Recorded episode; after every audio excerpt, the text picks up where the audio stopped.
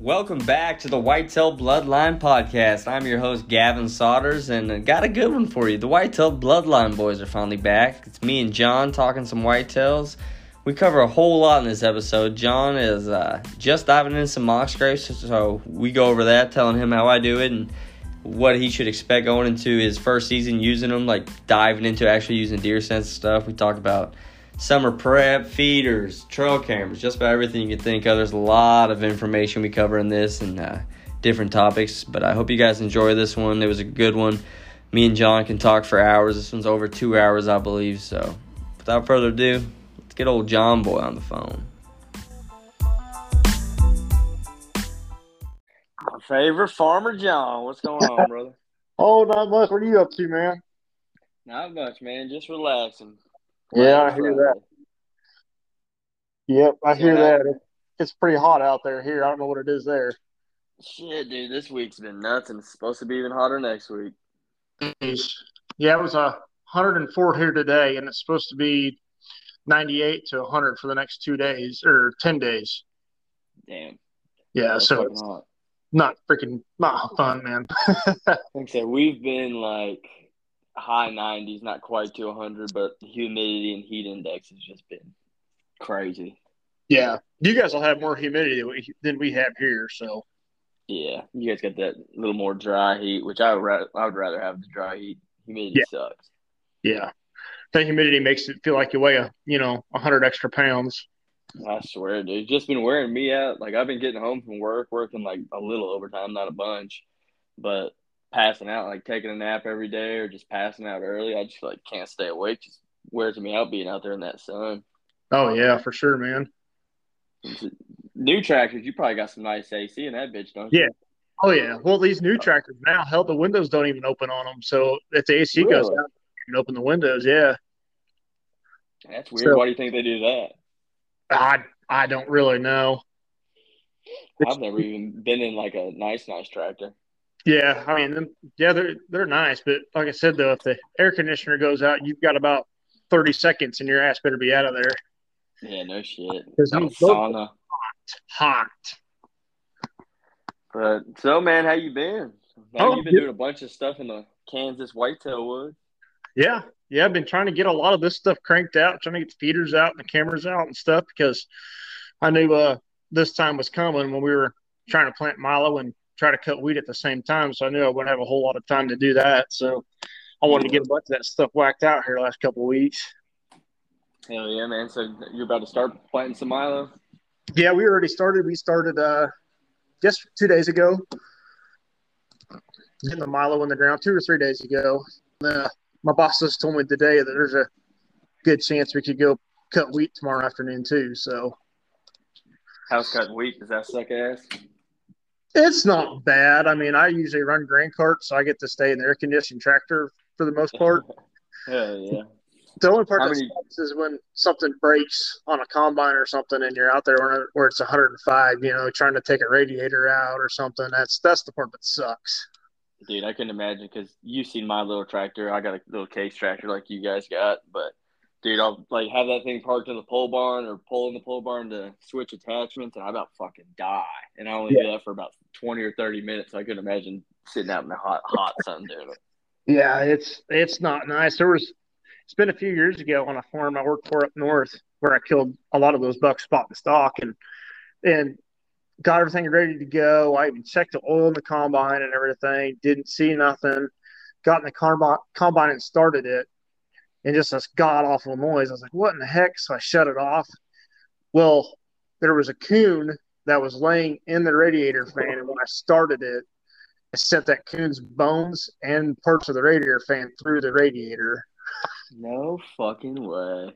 And it was 105 degrees, and I had to lay on top of that thing and take that radiator out. And there was coon guts everywhere, and it was all nasty. I mean, those things already stink, and now you're cooking the darn thing up there.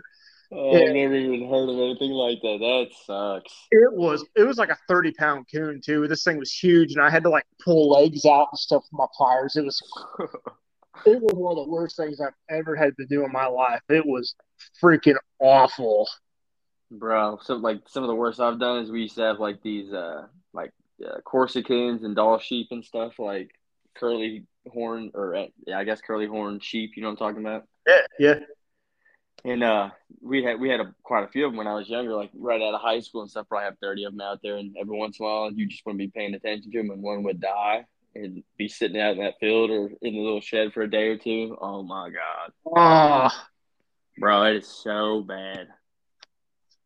yeah. I think the worst thing I've ever had was, well, you know, like the European mounts. I'll I do all my own, so I'll Mhm. boil the heads and everything, and then I just take them up to the car wash and power wash the rest of the stuff off of them. Yep. So me being a dumbass that I am, I was sitting there power washing this thing off, and I stuck that wand right there, you know, where the spinal cord goes in the back of the head, Yep. and I shot that thing, and a chunk of cooked and and that deer had been sitting in the sh- the garage rotting for like two weeks before I Uh, was finally like, oh god, a chunk of that sucker came out and went straight down my throat. oh, that's foul as fuck. dude i was throwing up everywhere i can i still i still feel that i can still feel it to this day of that thing that rotten chunk of brain shooting down my throat because you know i'm just like because it's been standing there with my mouth in the- open Oh, I Standing you on that one, John. dumbass like watching what i'm doing all of a sudden that thing flies oh god dude that was there's not a, i can take a lot of nasty stuff without throwing up but that was it i was Yeah, I can do a lot too, but if it gets in your fucking mouth, that's a different story. yeah that was i mean for god's sakes it was like in my throat and i could smell it it was so bad it was like oh my god Yeah. that's You that's guys have many. yeah, that sucks. You you guys have many squirrels? This is random, but I got No. a story with it. Uh, many squirrels in Kansas. No we certain certain parts you do like you get down on the river and stuff that where we hunt usually not Yeah, I was thinking because you've been finding all these sheds. That's one reason you find all them sheds, and squirrels and shit don't eat them up. that's right yeah yeah that's right because you know out in the fields and shit the squirrels aren't out there so they're not chewing them up Yep, that's why we rarely find them because I found one like the biggest shed I ever found on my little family property. It was a good eight point. I don't never even recognize them on trail camera or nothing. I might have had a couple pictures if I look into it, but he was Mhm. already eating up, and they've only been dropped for like a month. oh wow so they get Yeah, to that's them pretty fast But yeah, I got a funny story with a squirrel. My uncle, I grew up hunting with him. I've probably hunted with my uncle more than I've hunted with anybody else just growing up through the years. He's my mom's baby brother. And uh, he was sitting there hunting. I, I don't know if it was Indiana or Virginia. And the squirrel kept fucking with him. Squirrels throw egg, acorns at you every once in a while and shit, just messing with you because they know you're there. and, after sitting there throwing acorns at my uncle for probably 15, 20 minutes, he got tired of it. So he just does the same thing, looks up, and you know when you naturally look up, your mouth opens yeah fucking squirrel pissed right in his mouth. no Didn't start pissing until he looked up. Like my uncle said, that squirrel 100% did that shit on purpose. are you kidding me Legit pissed in his mouth. I think it was during muzzleloader season. It said my uncle said it took everything in his being not to blast that thing with a 50 cal. Oh my gosh! I would have, I would have thrown the gun at the damn squirrel. Holy shit! Knowing my uncle, he probably was gonna shoot it, and the squirrel took the fuck off. Honestly, Whoa, that is nuts! I I don't know would if I hunt that little bastard down. yeah, dude. When he told me that shit, I'm, I, I want to say I was hunting with him, and then he like because we we'd always go hunting different parts of the property, and then meet up at the truck at 11 or 12 or something. And he like walked back to all kind of like butter. I'm like, what the fuck's wrong with you? Because he's one of those dudes that's always calm, like never gets upset really. And he's all like, Yeah. fuck this shit. I'm like, what happened? He's like, squirrel pissed in my fucking mouth. Like, no way. I was like, yeah, I better more than you, dude. I might not have seen the deer, but I didn't get pissed in my mouth. Oh my god, that's nuts! Even to get pissed on by a squirrel, let alone in your mouth, that's insane. Dude, I've been around squirrels, hundreds, like thousands of thousands of squirrels. I don't know if I've ever even seen one piss. Whoa, you must really piss that squirrel off. Yeah, he was in his in his tree or something, man. Wow. Yeah, I thought that was pretty funny. But uh, yeah, we're going. We're hot and heavy in the summer now. As you know, Yeah. we've been having this crazy fucking heat. So uh, let's just go into what we're doing, man. This is just a little BS session between the Whitetail Bloodline boys. Yeah, you bet. So uh, I know you've been doing like a bunch of supplemental feeding, and you found a new supplemental feed guy. If you want to talk Yeah. about him a little bit. Yeah, GB feeds. Uh, it's Greg. Uh, Greg Beaker over in Hays, Kansas, and you know, and he, I can't remember if I, I think I hit him up or he hit me up. I don't remember, but oh, well, that's what it was. It was on his page, and then I won that little contest where, um, you know, the score of the deer and stuff. Mm, oh, and, I got yeah. that, and I got that free corn candy, so you know, I went over there to pick it up and just kind of BSing, you know, about big deer and stuff. I was like, God damn, this guy's pretty cool. So, you know, I picked up some of that buck chow from him too and and uh decided to put it out. And uh, you know, because in my area, you know, guys know what works and what doesn't work. What works, you know, even in the eastern part of Kansas might not work here. Yeah. yep. So that's what kind of kind of almost, you know, made me go to him too and you know like hey you know what's what's all in this stuff? And you know and he was explaining it to me you know there's milo and there's soybeans. They're not roasted soybeans he said because roasted soybeans are super expensive. Mm-hmm.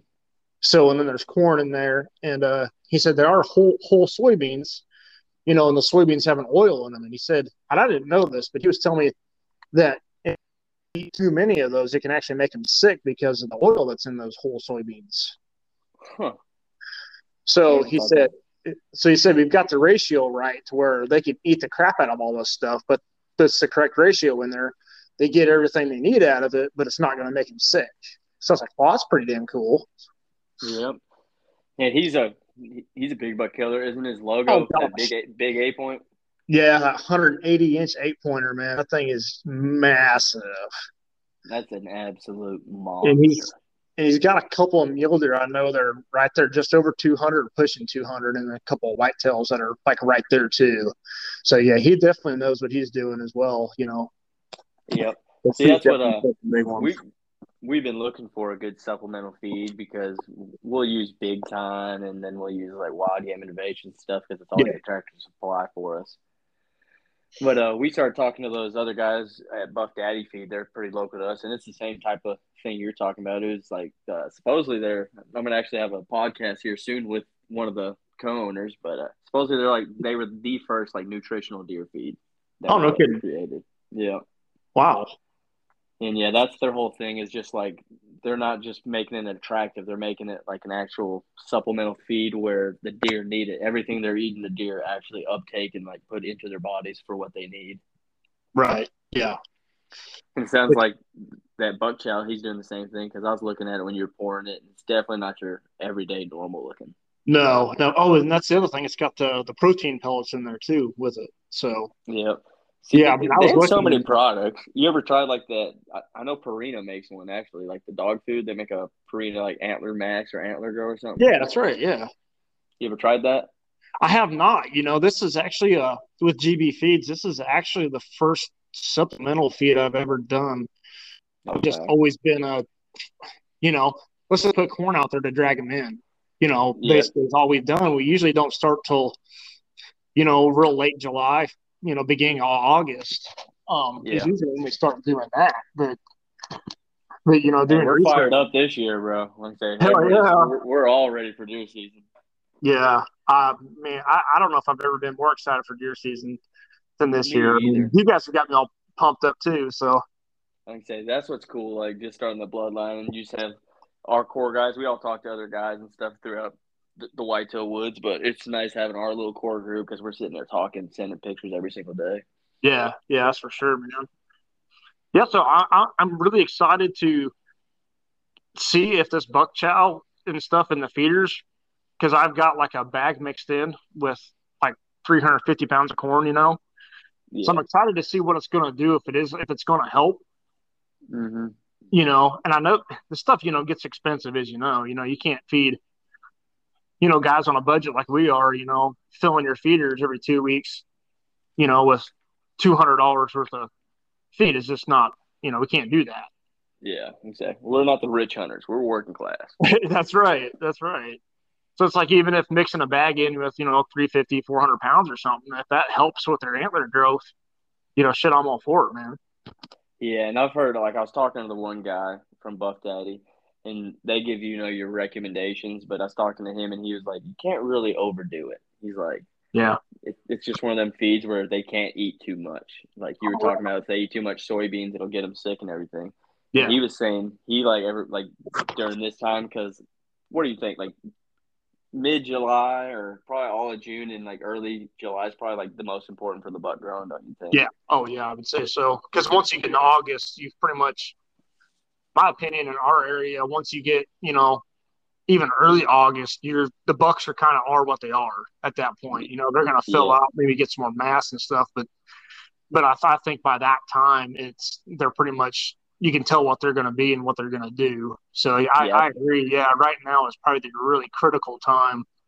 Yeah, and he was saying like he'll put some in, and this dude, he's got he shot a stud last year, legit eating off of the off of the feed because they can feed you around like you guys can, and he Oh, shot a straight velvet buck stud, bro.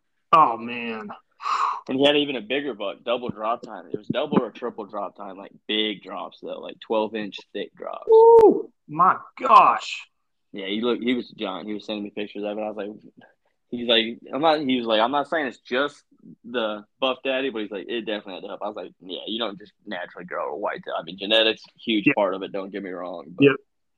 But even if you're adding, you know, even just you know three four inches of mass or tine length or whatever, you know, I would I think it's you know I think it's worth it. and it's it's good for the deer for the things Yep. you can't see, like the fawns and the does producing milk and just like Yeah. their organs and everything. It helps them out. And I think you were saying something about it helps with the, that stuff helps with the ticks, right? Yeah, some of them do. I don't remember who was telling me that. I think oh that was Corey with that uh Whitetail XTC that mineral. That's that's right. Yeah. Yeah, I've never heard that until he said that either, which that's very interesting because ticks are bad. I I saw a picture on one of the bigger big hunting companies. I can't think of who it is off the top of my brain, but it was like a, a fawn with like six ticks all around its eyelid. Yeah. I know. I think I saw Heartland Bowhunter shared something like that on Instagram or TikTok or something. I think I saw that too on there. Yeah, and that's just one of those things you don't think about. And like EHD, because Kansas got Ooh. hit hard with EHD back in like what 2012, 20 something 14, something like that. Yeah, I think I think the eastern part did. Yeah. Like I said, like my area, luckily, is we have so much running water. Like we don't have little ponds. I mean, there are the little ponds, but Oh, right. Because it's in- stagnant water, right? Where all the yeah, it's something about the insects or the bacteria or something getting in the yeah, water. certain fly lays its eggs or something in the mud, and then they step in there and they get in their hooves or something, and then Yeah, something like that. Because we got a permission piece a couple years ago, me and my buddy Parker, up in uh, like Greenville, Indiana, and they had one of those farm ponds right in the middle of a cornfield, and we walked up and doe laying dead in the fucking pond. oh man. Yeah, Not only that, now you got that rotten deer in the pond too. yeah, which was weird though. Deer were all like when we would see deer standing like in the pond, so they were still drinking at it, just because there Oh. wasn't a whole lot of water in that area. Oh wow, dang. Yeah, Yeah, we've never had that here that I know of. you guys I got quite a bit of running water on most of your properties. Uh, not really, you know. Most of them are just stagnant ponds, Yeah, you know. But I don't. I just don't know if we got the the insects or whatever that causes EHD because I think I heard any reports of it in this area. I think extreme eastern Kansas did, but I don't know if we did at all. I know we've had uh shoot, what is that? It's not blue tongue, it's the other one. CWD. CWD, that's it. Yeah, we We've had some luckily. Indiana hasn't had much of at all of that. We're like one of the few states that hasn't touched yet. That's good. That's really good, man. And I think EHD is bad. Is in like is Eastern Kansas more of your wooded, little more wet Yeah. area? Yeah. Yeah, it's something about that. For some reason, I think it's like them swampy, not like your not as much your cow like your cow ponds are in the middle field. It's more of those like ones that are kind of tucked back in the woods and shit like that. Yeah. And I could Well, be that- wrong.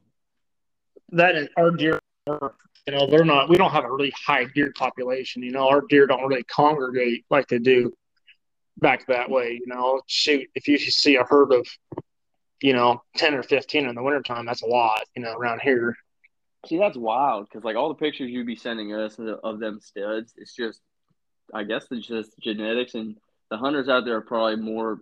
that You're just used to bigger bucks and people not shooting them small bucks. I would Yeah. think too, right?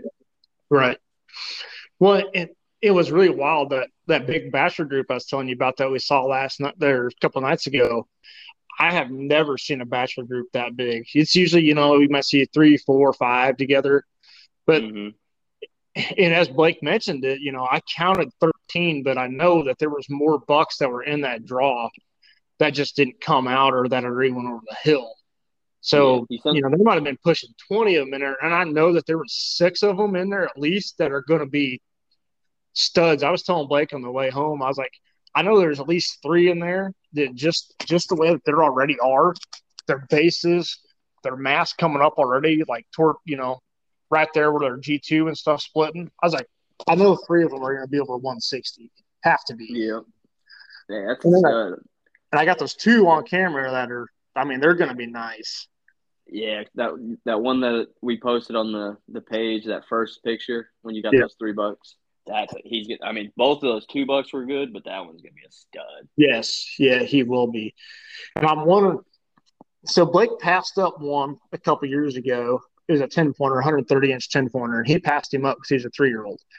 Well, mm-hmm. last year he blew up. I mean, he was one. He was 170 plus last year, but we just never, never could get on him. The neighbor had corn planted, and they were all living on the neighbor, and and so we just couldn't get on him. And that one in that first picture looks a lot like his.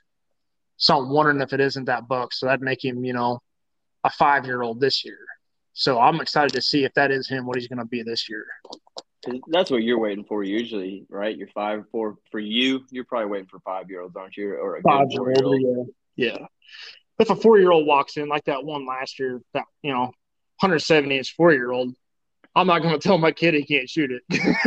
yeah, yeah, exactly. He's still. I mean, if he's 170 plus, I mean, he's a four year old. I'm I'm going to pull the trigger too. You know.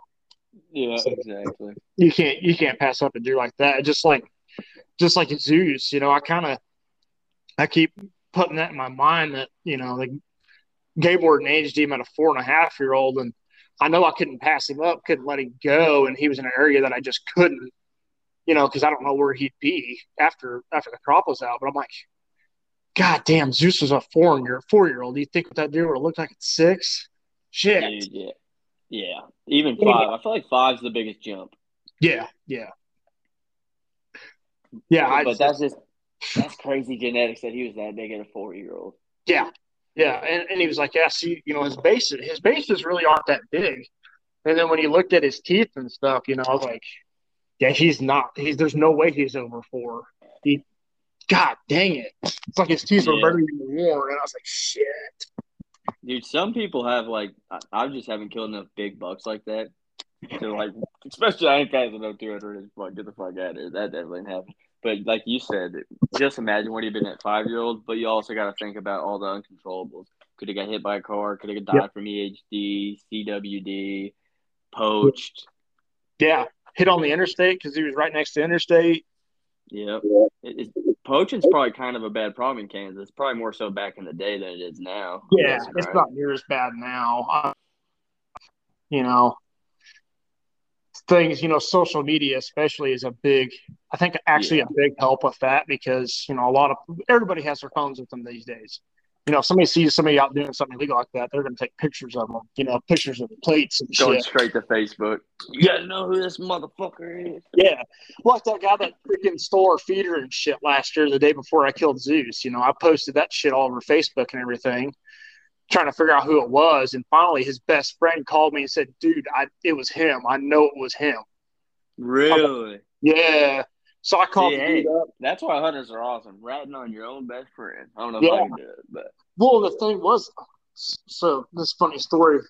This guy, he was best friends with him, but I guess like three years ago, he was hunting on his property, and this mm-hmm. 200 plus incher showed up. Actually, he was 206 because the neighbor ended up killing him. He told me, and mm-hmm. He was he had all hunting rights and everything.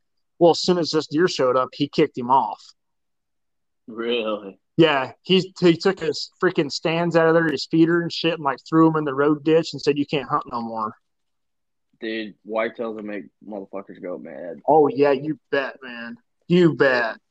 So, Bro, I decided I was dumb as shit a few years ago and posted like all of my Facebook of like all the badass pictures I've got on like my family property and the property I used to be able to hunt next to it.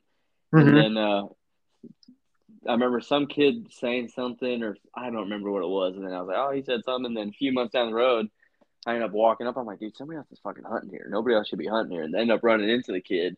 and he was the one that said something on the post, and he was just like, "Oh, I just happened to randomly talk to her. My girlfriend's friends with her from work Oh, or something." I'm like, I'm like, shut the fuck up. You know that ain't true. Yeah, you Like, what's-. Because he mess. That's what it was. He messaged me and said something. He's like, "Do you hunt on uh Lick Creek or Palmyra Road or something?" I was like, I didn't. I didn't reply to him. Yeah. But it's crazy. People see a big buck with pi- on trail camera pictures or just off the road, and they'll do anything to go kill that buck. Yep, yep. that's like even you know when a if a big deer does end up showing up, you know this year, you know I don't know if it'll go on social media yet or not. It just kind of depends on the area because last year especially, you know I think a lot of people are paying more attention to like where I'm at now. Yeah, exactly. So you know unless it's in an area, and a lot of these areas too, you know, shit like most of those pictures, you know, they're just out in a grass field. It's like okay, who's gonna know where that's at? Yep, that's a big part of it. Like, like me and you have talked about it. We got people that watch the farm property, got neighbors that watch us and stuff. Yeah. So we're gonna be weary on that if we get some giants, just because we're we're such a high hunted pop like area. Like, there's so many hunters within a half a mile of where we're hunting. It's insane. That's just crazy to me, man. Gosh. It's just a whole different trial. That's why our bucks are just so much harder to get on. Because I, I feel like honestly, I bet like Southern Indiana bucks quite a bit smarter than the Kansas buck, Oh, I'm sure. Oh yeah, I'm sure. just because of the hunting pressure. Yeah, have to be. You know, otherwise, Yeah, shit, I- be dead within. You know, two and a half year old's gonna get shot. Yeah, that's what I'm saying. That's like when when I shot my buck last year. I think he was a five year old four at the minimum, and that's rare. Like to get a buck pretty steadily because I had, I mean, I had pictures of him for three years, so he was doing something right. I don't know what the fuck he was doing. So I mm-hmm. called him homeboy because I got more pictures of that buck than any buck I've ever. Oh, And that was and that was the first time I ever saw him with my own eyes. Well, you know, they say that once they get mature, you know, once they get to that four and a half, five and a half, they, their core area really kind of shrinks. Yep, I think that's what his was. I, the, like the weird thing about my property, it's so small. I got my in my ways. I'm like, oh, this is a good spot for a trail camera, so I'm gonna put it here. And then last year, I'm like, fuck, I'm just gonna go put them in a few random spots and see what happens. And then, bam, got a bunch of pictures of bucks that I haven't been getting pictures of. Wow, yeah.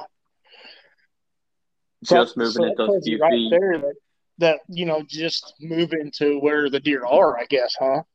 Yeah, like because I not I had it. areas.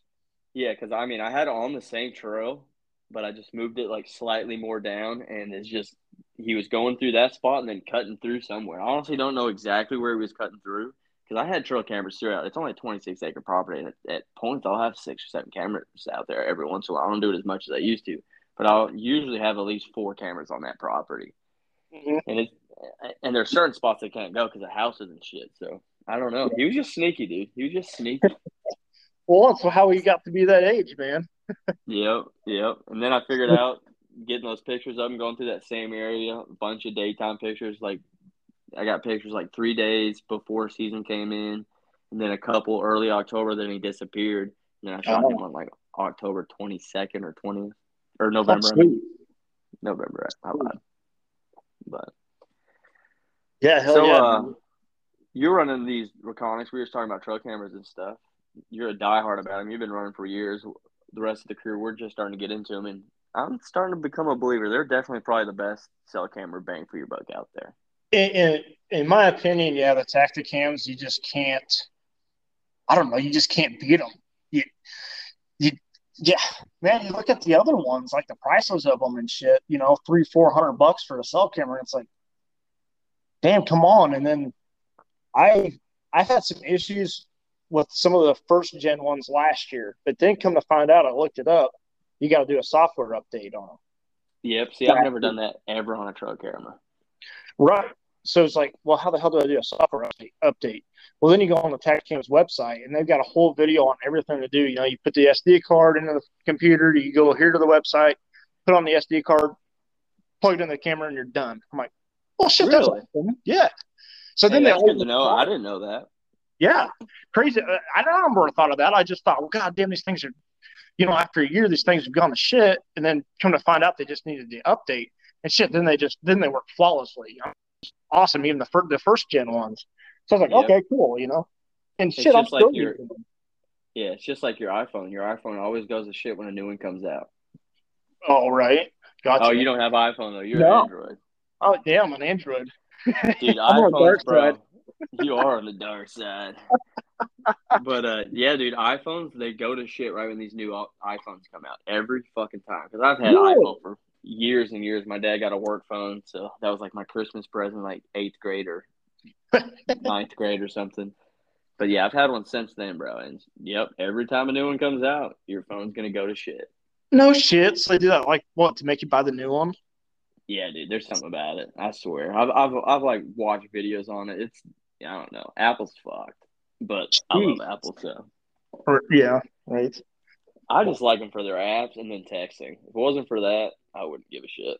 Yeah, like when we were trying to first get on the on the and everything and on the Snapchat, it's like, oh, I forgot, I was a freaking Android user. It's like, yep, yeah, that's fine. Android's got Android's got dope stuff though. Android takes dope pictures and they Yeah. just different features and stuff that are dope about them. I had Android for like a year at one point. Yeah. Well, I think the new ones, the shit, I don't remember what the new ones are, but they say that they take really freaking awesome pictures. Yeah, that's my favorite thing about the new iPhones. Always is the camera because I'm always taking pictures and videos and Yeah. video quality on your iPhone and shit now, and on like all smartphones. Newer ones are fucking incredible. Yeah, they are. They really are. Shit, you know, your actual, you know, like your DSLR camera or whatever. It's like they're really good and shit. Don't get me wrong, but it's like these phones are just incredible. Yeah, I've had recently, like since you joined, people I've had a couple people message on Instagram and they're like, "What do you guys take your photos with? You guys are starting to get some real high quality photos." I was like, "As of right now, we're trying to get some some cameras start taking more high quality pictures, but this is all iPhone and Android." He's like, "Okay, I kind of thought it was." I was like, "Honestly, dude, it's a big part of editing." Oh yeah, that's for sure. Like hell, even that one on Sprayer Boom that you, you know, you kind Yeah, that one's dope. That looks Yeah, like a, a picture to be sitting on your wall. yeah. And then Shed Hunters shared it, and I'm like, oh hell yeah, Yeah. big time now. Yeah, hey, there always there's a few of them like sharing pages that are really good to us that they'll share our shit a lot. Yeah, hell yeah, good deal. But uh, I know one thing you're trying this for the first time this year. I believe it's the first time. Is you're gonna be trying like mock scrapes and shit. I think I convinced you to try out Cook's Fatal. That's one of Yeah. our like sponsors. Yeah, for sure, man. I'm like I said, never done it before. And then I was also talking to uh shoot, I can't remember, Swamp Brothers on Yeah, yeah. Instagram. Um, he had messaged me because he you had told him about that decal on my truck. Oh, so we kind of talk, started talking back and forth too, and he was kind of giving me some tips and stuff to try too. Jackson's a good dude. I love Jackson. Jackson and Parker. I've, me and Parker used to be neighbors, but like my parents, where he lives, his parents live like right next door. Oh, okay, gotcha. Yeah, he seems like a freaking awesome guy. Yeah, there there's some great dudes. I've been hunting with Parker for years and years. I got I, I was like hunting with him in his first year bow hunting. Oh, okay. Yeah, it's really it's really cool to be like in this group and have this like community because you know you can bounce so many different ideas with guys and stuff. So that's a really super awesome. yeah. Like saying, you know with the mock scrapes, you know I I've never done it before, so it's nice getting you know bouncing off you off of you and off of him and stuff. You know like well I don't have vines where I'm at. Shit, I don't have oak branches where I'm at. Shit, yeah, yeah. you know. I think you I think you're gonna have great success with it, bro. Especially because you've never done it, and these bucks aren't gonna be fucking used to it, so it's gonna drive them fucking wild. Like That's you'll be amazed. You'll be amazed at the does that use it. Oh really? The does. Uh, dude, you, you what you're gonna be creating is basically you're gonna put it in a spot where you know deer are gonna go by, and then that's gonna create into a community scrape where the deer go to that scrape to see what deer's in the area, especially during the rut, like early, uh, like right when the rut starts heating up. I- Honestly, I could bet money if you put a, a scrape by like most of your tree stands, I bet you smack your buck under a scrape this year. No shit. I would bet money on it. If you put Wow. a scrape on just about every tree stand, that Yep. buck is gonna walk up to that fucking tree. Gotcha. Okay. So Dude, I'm a die hard about scrapes. Die hard. Hell yeah, dude. I, I'm excited to try it out. You know, like you were saying, and, and uh, he was telling me too, you know, you kind of need to get him started now, you know, because I was like, you know, when's a good time? And like, well, we, I usually start my shit in June. I was like, oh, shit. Yep. I always, I mean, I r- really start worrying more about it like August, but Yeah. you can't Gotcha. ever put a scrape out too early because they won't be pawing it. The bucks won't paw the ground more times than not during this time of year, but right when they start shedding their uh, velvet, they're going to start pawing that ground more.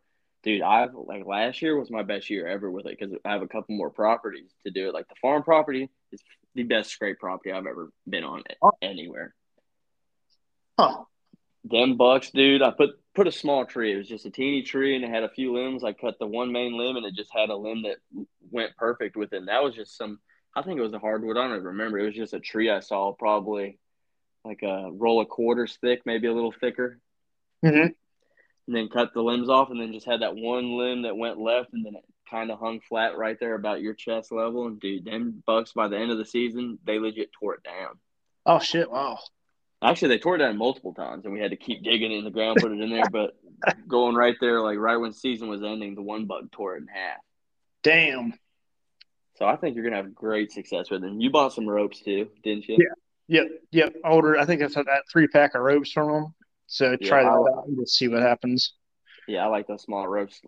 Right where I was, you know, I, you've seen the page and everything. I sent you pictures. You know where I was Yeah. doing that like bottom clover plot, then that kind of that kill plot. Yeah. I got one right there. That rope, exact same rope you're buying from Cook's Fatal. It's been hanging there, and that's one of my spots that every year a big bug walks by there. Every year. Oh shit! So it's kind of like a transition area there. Yeah, it's right next to the creek. I mean, the creek's 15 feet off uh, off that scrape, and then their bedding's on the other side, and it's ridgy right there on the other side of the creek, and then it goes to mine where all the food is and everything. Gotcha. Yeah, I did. I think you're gonna love uh, it, dude. I did a uh, like I said, I cut a big limb off of a tree. It's like a hackberry tree. I cut a big limb off of it, and I put it like so where they're bedding out of this bottom. This is where I killed Titan a couple years ago, the same area, and where they're coming out of this bedding, and we had the feeder. This is this this spot's so funny, dude, because literally like there's this big draw, which I sent you that video of that draw. So Mhm. we kind of treat it like a sanctuary. Well, reason being is I don't go in there and hunt it because I can't. Yeah. So, so there's actually somebody else that technically has hunting rights to that draw, right? But we farm the field, and a landowner said we can hunt the field because we farm it and everything. But technically, I can't hunt inside the trees. Um, so just for people call listening, John, what what is a draw? oh, so a draw is what we call just a low area. Okay.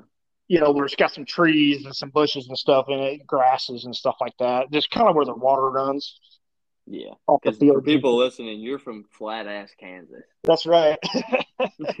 so any little topography change in some trees, you probably love them. Yeah, Yeah, for sure. So, but that's why I call that uh, that spot we call it Stupid Tree, where I killed Titan out of in 2020, because Okay. I have to hunt in the field. So, like, Is So that the one where there's like two or three trees sitting there and you put the Yeah. tree stand up there recently? uh, yeah, yeah, we put that two man in there. I had a uh, hawk hang on in there, and then with Hey, the kids, are nice. That's what Dylan has. shit, yeah, they are, man. It's, I have that it's a uh, kickback, and it's got the big platform and shit on it. I love that stand, man. Yeah, I love that stand. Yeah, we put that uh, two man hawk in there. It's that hawk Denali. And dude, you talk about a lounge. It's like a freaking like two recliners up in the tree, literally. Okay. Like, Are they like bad. connected or is it two separate? Yeah, they're connected. They're side by Oh, side. It's got the armrest and it's got like the shooting rail on it for like the crossbows and shit. And it's Hell 22 feet tall, so it's up there too. Hell yeah. And that's where you shot Titan? Uh, yeah, that's where I shot Titan and what we call the stupid tree. But I put that. Uh, it was actually on the other side of that draw from where I killed Titan. I wanted to get that because I wanted to put a feeder out there last year, and uh, I want to kind of further off the road so people won't see it, screw with it, whatever. So we put it literally out in the middle of the damn field, and a redneck blind I have on the trailer we put out there with it. And in between that feeder and their bedding, I took a big like hackberry branch and you know buried it in the ground. But I didn't do that until last week of October, Mm-hmm. and they started hammering the shit out of it. Like there'd be a deer at the feeder, and you'd see back working that, you know, just working the shit out of that tree, that little tree over, you know. And I started a, I didn't even put any scent in it though. I just took literally an antler that I had in the truck and scraped the ground, and then they started using it. Yep. Oh, I've done that many times, just breaking up the ground because deer are very visual. They'll see that, Yep. and th- and because deer communicate with scent more than anything. Right, right. So that was like your your, wild. I was doe, like, your your does will hit it more than your bucks will, more times than Gotcha. not. Gotcha. But that's why too I was like, well, maybe this mock scrape idea is really good too because you know that seemed to kind of work, and that was just kind of a more or less a half-ass attempt, you know. Yeah. So if we start it now and get these bucks kind of on a routine, of they know that it's there. I think it'll work a lot better. Oh yeah, and if you do that like mock scrape setup, that trio that I told you, those scents you bought, yeah, it's gonna work wonders. And yeah, for people listening, I guess I can go through it. Like uh, it's three cents. We cook Fatal. I've been using them. Fuck, going on I don't even know five years or six years or something. It's been a while. But uh, I'll grab their dominant buck, which is a uh, liquid scent, and he comes with sprayers, and I always buy the twenty five cent, ten cent sprayers wherever they are and I'll yep. spray that a shit ton. Especially that first time, I'll spray it quite a few times, just all over the ground. After I break it up, you can rake it. I usually grab a stick nearby and do that, or kick it with my boots if I got my hunting boots on. And I'll spray that after I break the ground up, and that's either on under a limb that's a good licking branch, about chest high to like stomach high, or like we're talking about, where you can go bury a tree in the ground or something. And then I'll rub their calming bedding scent, which is a it's like a deodorant stick style rub that on there just just a little bit, and that that keeps them calm for whatever reason. Gotcha. And then uh, and then they got the preorbital gland. So people that don't know what preorbital gland is, that's like the scent that's right under their uh, eye duct, basically, and that's what when you're looking at scrape videos, that's what the bucks are rubbing all over the. Oh, okay, that makes sense. Yeah, okay. Yeah, so I do that, and that just like it simulates what an actual deer would be doing. You know what I'm saying? And I, I don't he I don't know if he has just normal doe urine, but if there if you have like a company that has just normal doe, doe urine and not your estrus, you could spray yeah. that in there too because the does they piss in it just as much as a buck does. Gotcha. Okay. And that like it's just like a little community hub. It's like a getting on Facebook for us. right? No shit. like the deer TikToking as her. yeah, I swear, dude. I mean, I've had nothing but success with it. I've had many times where I put a new mock scrape out and within two or three days, like a buck we've never seen shows up in his hit. Oh damn, no shit. Yep, it's dude, something crazy about it. That's gonna be awesome. And yeah, I've used so many different scents throughout the years, and Cook's Fatal is by far the best I've ever used. Right on. Yeah, and I'm thinking about like these spots that are literally like out in the middle of the grass fields and stuff. You know, like you were saying, you could set like a post in the ground and then like, you know, tie your tree limb onto it. Yep, yep. I'm saying a lot of people will put a post and then they'll just legit screw a tree branch to the post, like hanging where it's like a good licking branch style. Gotcha. There's yeah. so many ways you can do it. Yeah, I'm excited to test it out, man. And I've got going to have more spots set up this year too. So I'm excited to try different things at different spots. You know, like try the ropes out, then try like a cedar branch or something. You know. Yep, I've heard good things about cedar branch. I've personally never tried it, but I've heard good things. Yeah, I mean, see, we have a lot of cedar trees out here. That's like probably our you know most prominent thing that we have are, are the cedars around here. I would, yeah, I would definitely try that out. There, because actually there was some uh, at a farm we were hunting last year. Actually, where we got that food plot this year, we were doing some when we were doing the food plot stuff. We were doing some scouting around there, and we were finding where the bucks were they're coming through this big, uh, the big cedar that they were making scrapes underneath those cedar limbs. Yep, yep. So I was like, well, I love a good cedar thicket, bro. Love a good cedar thicket. So yeah, I, am excited for you guys to get out here like sometime and see how different it is out here compared to what your guys are used to. You're gonna, you guys are gonna be, what the fuck? Where the deer hide? yeah, I was talking to my mom and dad. I told them that you joined the crew and everything, and I'm all, we're all fired up about that. And then they're like, "You've been to Kansas?" I was like, "Mom, I've never been to fucking Kansas." I, like, I don't drive. I don't drive out west like you. I fly. Yeah. I, last time I drove through Kansas, I was, I was, probably four or five years old. Oh shit! Really? Yeah, because we live in South Dakota, and you get to drive going to Indiana. You probably have to go through Kansas, don't you? Uh, from South, I don't know. I guess it depends on which way you go. Yeah, said, I don't remember. I was a young ass kid, but yeah, I'm excited to get out there. Hopefully, dude, I'm planning on putting in the work. Like tomorrow, actually, we'll we'll talk about this a little bit more here in a minute, but I'm gonna go scout some Indiana public land and just put some trail cameras out. I'm not going to look for like great sign or nothing. I'm just gonna go try to get some inventory on some bucks. Gotcha. But yeah, man, I want to come out to Kansas. Hopefully, I'll tag out early. Hopefully, I'll smack a Kentucky Velvet buck opening week, and then uh, if I kill an Indiana buck early, I'm coming out to Kansas, bro. Come to film. Yeah, we uh, speaking of that, we did uh, that same area I killed Zeus in last year when Blake and I were out driving around. I wasn't able to get pictures of him or nothing, but we found a buck that was like three quarters of a mile away from there, and this deer, you know how they're like a red color right now. Mhm. You know. yours were really red. Yeah, but this buck was literally like half gray, Oh, Like, he old I- buck. old as hell, dude, and he had the biggest freaking head on him because he was with two smaller bucks. And I was fiddling around trying to get in the spot and scope over to the pasture side where Blake was at because that's where he was out that. And I was like, screw it, I'm not going to get there before he leaves. So I'm just staring at him. And I'm not kidding you, his bases, of course, are bigger right now in velvet, but I swear that his main beams coming off are already like damn near eight inches around. Damn, dude, I mean- still got what two months of growing. Yeah, and he was already he already had his threes, his G3 is probably halfway started, Oh hell yeah! and he was a freaking. I mean, he's a toad. and I was like, Blake, that right there might be Apollo, man.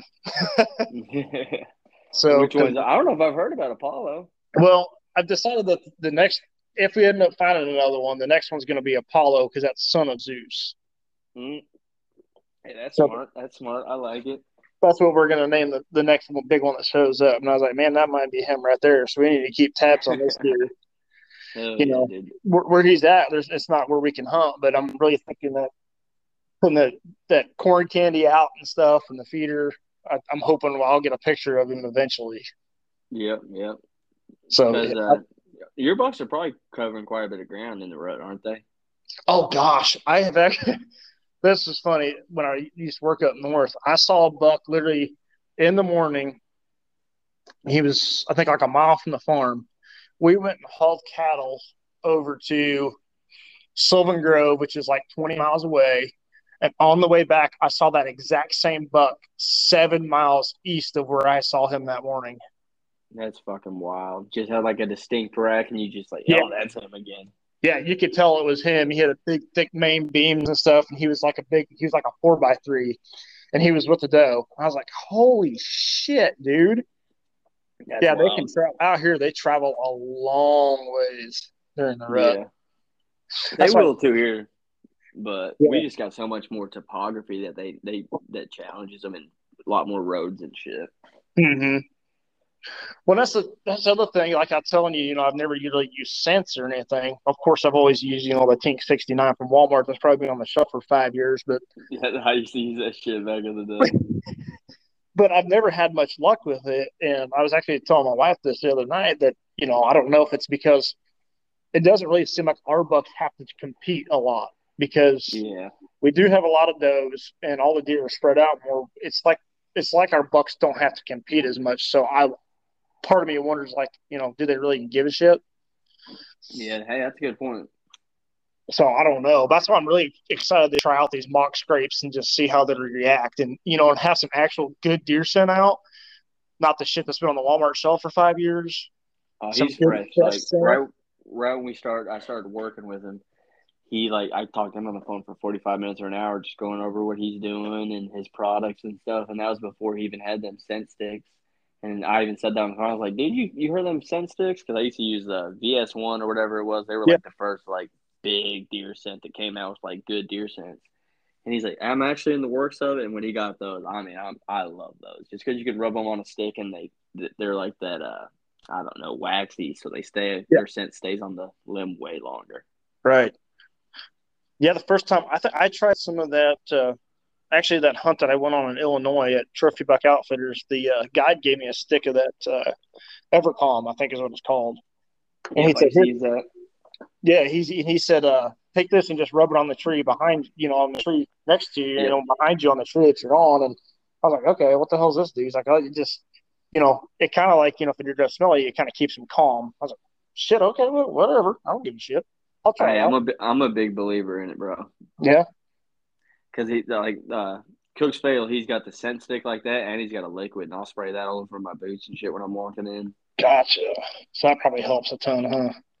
I mean, yeah, I mean, I'm legit. I'm a diehard believer about it. That, like that's my thing. Like we obviously want some partnerships, but I don't just want to be partnerships to be partners with a outdoor company. I want to actually believe in it. Well, and that was like somebody else was asking me the other day. They're like, "Oh, it was about the the GB feeds. Uh, guy I used to work with, he messaged me about and stuff, and he's like, "Well, what do you think about it?" I was like, "Well, the deer seem to be going to it right now." I said, "But I don't, I don't really know. I haven't been using it long, so I don't know." I was like, "But if I don't have luck with it, it's like I'm going to tell you." Yep, You know, exactly. I'm not going to be out here just, you know, this product doesn't really doesn't work like I think it should. So I'm going to boast it everywhere. It's like if, if I think something sucks, I'm going to say it sucks. I'm Yeah, not like- going to bullshit you. Yeah, that's like I, I I love Wild Game Innovation trail cameras, but Corey Yeah. from the Bloodline, he fucking absolutely hates them. And you know, It's before like- tactic it's cams, just that's your what I luck. used. Dude, I mean, I mean, every year some of them go bad and mess Yeah. up, but that's that's that's buying trail cameras. I'm not buying these three hundred dollar trail cameras. I'm Right. buying the. Thirty I'm not buying. Yeah, you, exactly. Yeah, yeah. And, and I'm So like, they're gonna go "Dude, bad. dude, I, I used them for forever. Like I said, until I went to the to the Tactacams to the cell cameras, I used Wild Game Innovations. You know, the 40 45 dollar trail cameras, and I think they work pretty damn good. Now I did yeah. I did do a deal where that first year I went to the Tactacams, I put a Wild Game. I can't remember which one it was. It was one of the cheaper ones, you know, like thirty five bucks or something. I had Yeah. that camera right next to the Tactacam, and that Tactacam caught probably a third more deer than that Wild Game Innovations one did. Yeah, I mean, I will say that. That's what's crazy about Tactacam. They're hundred bucks right now. Hundred Yeah. bucks. That's a normal fucking trail camera. Honestly, a lot of non-cell cameras from just about every company, they got cell cameras or regular cameras that are going for 140, 160 bucks and crazy shit. Right. Well, look at even the uh, Connex cameras. I was just about to say that. I mean, I would love to have one. My uncle had one, and he had bad luck with the Reconyx. He might have just Really? had bad luck with the camera. I mean, it, it worked for a few years, but and it, it went bad. I have it sitting in my my hunting tote because when he moved to Utah, especially now, they can't use trail cameras. But when he moved, you still right. could. And he he gave me all of his like whitetail hunting shit because you can't hunt like that out west. Right, right. Gave me a bunch of trail cameras and like uh he had a Reconyx and it didn't work anymore. And but I mean Reconyx are the shit. Like the Dorita guys are they're diehard about it. Like all the big comp like big whitetail killers, most of them like Reconyx. But Right. I don't have the paycheck to spend three hundred fifty for a regular Shit. Hell no. shit. The cell cams from Reconyx are like six hundred bucks. Ooh. That's Damn. six fucking Tactacams, bro. Yeah, that's it, man. I mean, that game covers Jesus Christ. Yeah, exactly. And, and, and in my opinion, I, no, I'm not saying that they're not great. I haven't used them. I bet that they're a great camera, but when you can, in my opinion, you're gonna spend six times as much money for a camera that, to me, I think is gonna do the exact same job. Yep. You know, and I'm not saying, like I said, I've never used them, but I am really die hard on the Tactacams because I have had so. If I, I'm a firm believer, if I hadn't been using Tactacams, I would never have killed both those 200 inch bucks. Yep. See, this is our first year, like first year going into the tact cams. I've had one cell camera in the past before that, but the tact cams are the shit. They're they are just pure and simple. Well, like the Titan, I would have. I know I would have never killed that deer if I hadn't had that camera because he would have felt. Because and I've had a big problem with over the last you know four or five years of going out there and checking control cameras every three days. Going to the cell cameras, and when actually I was running a Wild Game Innovations camera when I first got pictures of him. Those pictures of him in Velvet was on a Wild mm-hmm. Game Innovations camera. Okay. And when that big one showed up, I I said, okay, now I have to stay the hell out of that area or I'm going to screw it up. So that's when the Exactly. Tactacams first came out, and I was like, I'm going to go get a couple. Um, I think I got two, and then I put it out, and he never showed up. Of course, after that, that was a whole fucking Jesus Christ. But I was like, I almost screwed up. So I was watching him on that deer. I was watching him. It took, I think, almost two months for him to ever show back up. But I was that's what's crazy about those mature bucks, bro. Any little human fucking intru- And they're gone. intrusion. and they're gone. But this deer's fucking weird, and this is a hell of a story for this deer. Um, so I was like, every day, every morning when I wake up, I, I would always just open up my Tactacam app to see if that deer showed up, and it was like I think damn near two months, and never showed, never showed, never never showed. And I remember vividly the morning that I woke up and I opened it, and the first picture was Titan standing there, and I fell out of the bed. and I was saying words that would make a sailor blush because I was like, "Oh my freaking god, he's there! Holy shit! Holy shit!" I think it was yeah. like two weeks later I ended up killing him. But that deer was really strange because, and that's where I say his Tactacams come in a big time because when I went down there and sprayed that field, because he was always nighttime, but I went down there and sprayed that field before he planted it. He showed up daylight that night after I sprayed it with the sprayer and he showed up for three nights in a row daylight and it would just get later and then finally he would just go back strictly nighttime right mm-hmm. then when we went down there and planted the weed that night he showed up daylight and he showed up for three nights in a row after that daylight i was like, fuck what, what's up with the machinery shit so we were in the middle of cutting milo in the fall that's when i shot him it was in, it was in october but um, I talked to my bosses about it. I was like, hey, I think I got this deer figured out. I think I can go kill him tonight. They're like, okay, well, we'll have our the other truck driver come out. He can drive truck and you can take off early. I was like, okay, cool. So yeah, sounds like you got cool boss. Yeah. Oh shit, dude, they're freaking. Yeah, they're they're fucking awesome. So that when I knew I was going to have off that afternoon, I went down there that morning with my pickup with my loud truck, dumped corn out, and literally was out in the field spinning kitties and shit, and just fucking whoa, whoa, whoa, wrapping the shit out of the truck. Yeah. Drove off, went to work, came back that night, and that's when I killed him. No shit. Yes. I don't. I still cannot wrap my mind around this day, but that's like where I say the Tactacams come in to play because you know real time when they're there. If I had not checked the camera for two weeks, I would have. I don't think I'd have ever figured him out. Yeah, hey, see, that's been my a, a, bunch of my problem with regular cameras. Like, I'll put them at my parents' house, and just knowing the years, the years uh, previous, I mean, the whole property's changing now, so I'm starting to get that figured out. But mm-hmm.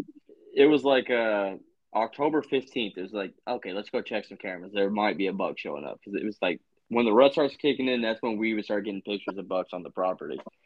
But last year they started showing up before fucking season and like opening day eating the persimmons and shit. But I didn't check the cameras until like a week or two later and never did. Yep. Too late. Yeah.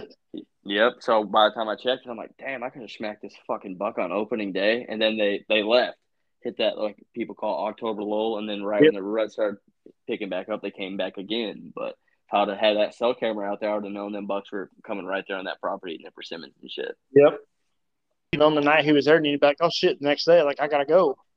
Oh yeah, dude, it would have helped me so much because that huge buck that I've talked about, Blade Chocolate Horn buck, I, I probably could have killed him if I'd had cell cameras back in the day. Yeah, damn. Because I got multiple pictures. I got a video of him. It's a, in that spot I was just talking about, right by the creek, that that scrape. Two different video or one video and one picture of him walking up to that scrape during daylight, like twenty yards from a fucking tree stand. Damn. But no, so, yeah. so I've got a big, I got a question about these scrapes because I've never really hunted over scrapes either. Yep. When is there just like a short, a small window, like when these bucks are going to hit them, like say, you know, late October, you know, when the rust's getting ready to fire up? Is there like a small window that you can hunt them over the scrapes that they're going to be there? Before like the rut kicks or every I mean every every property is different, but when okay. it comes to scrapes, bro, you never know. Like the bucks are weird. They go through phases of hitting scrapes. Like right yeah. when the pre rut's hitting up, they're smacking these scrapes really hard, checking, okay. trying to find that first hot doe. Yeah. And then uh during the rut, like before it kicks up harder than the seeking phase, they'll start hitting them super hard. That's when they hit them the hardest. Is right when seeking starts hitting because they're looking for them does to walk in and piss in it, and they can smell the estrus in the scrapes. Okay. Okay. But uh, and then like right when the rut's hard lockdown phase, you'll notice your scrape will lose activity, and then right after they breed them first doe, first second doe, they'll yeah. start hitting them hard again. Like at the farm, bro. I mean, it would it would go on and off, but they were hitting them scrapes. Okay. Almost daily, bro. Oh shit! Wow. Dude, them scrapes. Like I swear, if you don't kill a buck off one of them scrapes, I, would be surprised. Yeah. Just because gotcha. you've never you've never done it, and these bucks aren't going to be used to it and you're gonna spray this random buck sitting there and be like, who the fuck's in my territory? Right. I think you're gonna have great luck with it. Put a Reconyx on one, like in one of your honey holes close to some bedding, right on like a field edge. That's where I would yeah. do it. Right on. Yeah, I'm. I'm you can sneak back into like one of those bedding areas and you got like a little clear spot, that is the best spot for a scrape tree. Gotcha. Well, and see, that's why I like too. I, I like to kind of do some of this shit when I'm out farming, even you know, kind of take this shit with me because when you're going around planting the field edges and shit, the tractors are already there. They're ready to know you're there, and it doesn't bother them. It's like, okay, let me jump out and do this real quick because it doesn't, you know, they don't care. You know, they don't bother them other, rather than walking back in there, you know, and and shit. I think that spooks them more. I've literally seen big bucks. Actually, there was it was last year. I was planting the wheat field, and it's no, it was two years ago. The year year before I killed Titan, actually, so it's been three years. The year before I killed Titan, I was going along that field edge of that draw I was talking about, and planting wheat, you know, and the fucking girls screaming and everything, you know, fucking tractor, and all of a sudden this buck jumps up like. And he just stands up like 30 yards, and he's just this big, giant, wide, typical buck. And he just stands there, watches the tractor go by, lets me get away a little ways, and he just lays back down. I was like, Bro, they don't give a fuck about tractors. It Holy blows shit. my goddamn mind. Oh no! It's like, It's like I, I think it's just because they know. Like I've Yeah. honestly done this going through my property. Like has music playing or I'll, dude, if one of my neighbors saw me, think I'm a fucking crazy person. I walk through the woods talking to myself, so the the deer know I'm coming and I don't sneak up on them. And I've I've noticed that helps a lot, bro. really? Yeah. I No honestly shit. never heard of anybody else doing that, but legit, I'll go like have music on my phone and sing to the music as I'm walking through the woods. And Huh. dude, they, they don't jump up as much. They're either jumping up before I get to them, but Mhm. when I just when I just walk through my property, normal, all quiet, I jump deer ten feet from me all the fucking time. I wonder if it's kind of like a, a deal where you know, just natural predators, coyotes and shit, you know, sneaking up It- on them and stuff like that. They don't hear them or anything, and it you know it spooks them more. It's like urban deer. Why do you think deer get so used to like humans and neighborhoods and shit? Because people are always out there talking and walking and doing shit, so they get Yeah, the used it. Terrans all walking their dogs and shit. Yep. Yeah, it. Yep, I'm I'm a believer in that because I, I think I put this in the group chat. I was out there. I don't remember what the fuck I was doing. Mowing. Yeah, I was mowing some of the clover plots because they're getting weedy. So I was just Yeah. mowing them down to get that clover popping back up. And uh, right there on my bottom field, there's a little group of trees. It's probably 30 yards wide or 40 yards wide, and it's got a straight incline going up to the top field. It's about a 10 uh, foot incline. And I'm driving right around this trail. I got one trail that wraps right on the edge of the woods, right through, because I got clover planted all through there. And I drive there and I go bring the mower back, drive my truck back down there to put some feed out and uh, park the truck. I'm sitting there bullshitting for a second, put the feed out right there next to the truck. And I walk about 20 yards and walk right. I got a path that goes through that tree line from the middle field to the bottom field, and a doe jumps up. And I drove, shit you not, probably 10 feet from this doe on the mower. She didn't jump up. I stepped one or two steps into the fucking woods and she jumps up. Wow. Damn. Yep, and I've I've noticed that with bucks, does, and everything, bro. Well, I'll tell you Like- how, uh, you know, especially when we start putting out these feeders, I've been putting out these feeders earlier now, you know, these deer get Mhm. so used to them. It was last, last year, went there, filled up the feeder and stuff, you know, whatever, you know, backed the truck up to it, you know, stood in the truck and, and filled the feeder. And I shit you not, we didn't, we didn't get what, 60 yards pulled away, pulling away from the feeder. And here comes a deer up out of the grass, walking toward the feeder. Yep, dude. Have you ever heard? You ever heard the guys in Texas with, uh, you know how they have like, especially back in the day, everybody's going gravity feeders now, but back in the day it was just your spin feeder. You ever heard of these guys? They would grab like a Coke can or a beer can, probably a beer can. Let's be honest. They would put like fifteen or twenty kernels of corn in it and shake that bitch really loud, right when they got in their tree stand, and the deer were thinking the feeder went off, and the deer would come running up and they'd shoot them motherfuckers. No shit. Yep, I remember hearing about that when I was a little kid. wow. Tell me it wouldn't work though. Oh, if the deer got so used to that though. like cl- that clinking noise, and then you Yeah. just randomly do it, they're like, "Oh, fuck, feed's here. Let's get it, girl. Let's get it, boy." yeah, wow. Kind You of know, something to think about, though. You know? Yeah, you bet. You bet. Wow, no kidding. Yeah, like I don't we don't use uh spinners here, which I know that they you know, that you don't get as much waste and stuff with the spinners, doesn't seem like, but I've had a lot of not a lot of, I've had one really big mature buck uh showing up, you know, just dumping corn on the ground. Well then we went and put one of them spinner feeders out there and that some bitch never came back. Yeah. See, I, I I always put a speeder or a spinner feeder at mom and dad's, and yeah, you can buy those little attachments that Yeah. just goes on the bottom of it, and it just funnels it down and it makes it gravity. Oh, I'm gonna do yeah. that for your reason because you told me about that, and I've heard other stories of people saying that, and especially me because I don't know if you've ever been around a spinner, but they throw the fucking corn like fifty or sixty yards, bro. They do. When you're standing next to it, when it goes off, when it goes off, it's like, God damn, that hurts. Yeah, dude, I got the video on our YouTube back in there, and I was like 15 or 16 doing like a wild game innovations, uh, like hanger feeder Oh, yeah. uh, re- Yep. review. And in the video, I was trying to get it spinning, bro, and I got beat up by that thing. Just trying to get video of it spinning. it. That hit me in my fucking neck and shit. but I figured that out, and when I was using those, I would actually zip tie a like my corn bags around it on two sides, so the corn would hit that and just fall straight down, and then Oh, it only okay. throw it on one side. But that was loud as fuck too. You got to think about that corn Yeah. hitting that that plastic bag. Yeah, that's right. You know, I was kind of thinking, you know, if you could coat that stuff in some kind of rubber rubber coating or something, if that would help the noise. But I don't know. I just I And it, just think and it saves feed having gravity feeders because the coons Yeah. can't get in it that much, can they? Uh, not the gravity feeders. I really haven't had much trouble with it. I have had pictures before of them standing on each other's backs to reach the son of a bitch, though. Swear to God. Yeah, yeah, they're crafty little fuckers. They will figure it out. But That most of the squirrel, areas bro. where they're out in you know the open and stuff, we don't really have coons too often. Bro, everywhere in southern Indiana, it's, it's a terrible coon problem. They eat a big percentage of our corn. Big Percentage. Oh. God. That's why we want to get these gravity feeders just to fucking help a little Yeah. bit. Um, I have two because I got I use Boss Buck feeders. You know, you can tell that, but um, Yeah. they make those strips. They're the metal strips that go on the legs and are spiked. That helps. Really? Yes, Okay, okay. that shit helps. You could probably put PVC over it too. That'd probably help, don't you think? Yeah. Yep. Make it slick to where they can't get up it or whatever. Yeah. And speaking of raccoons and feeders, this just crossed my mind. You ever you ever put raccoon traps out?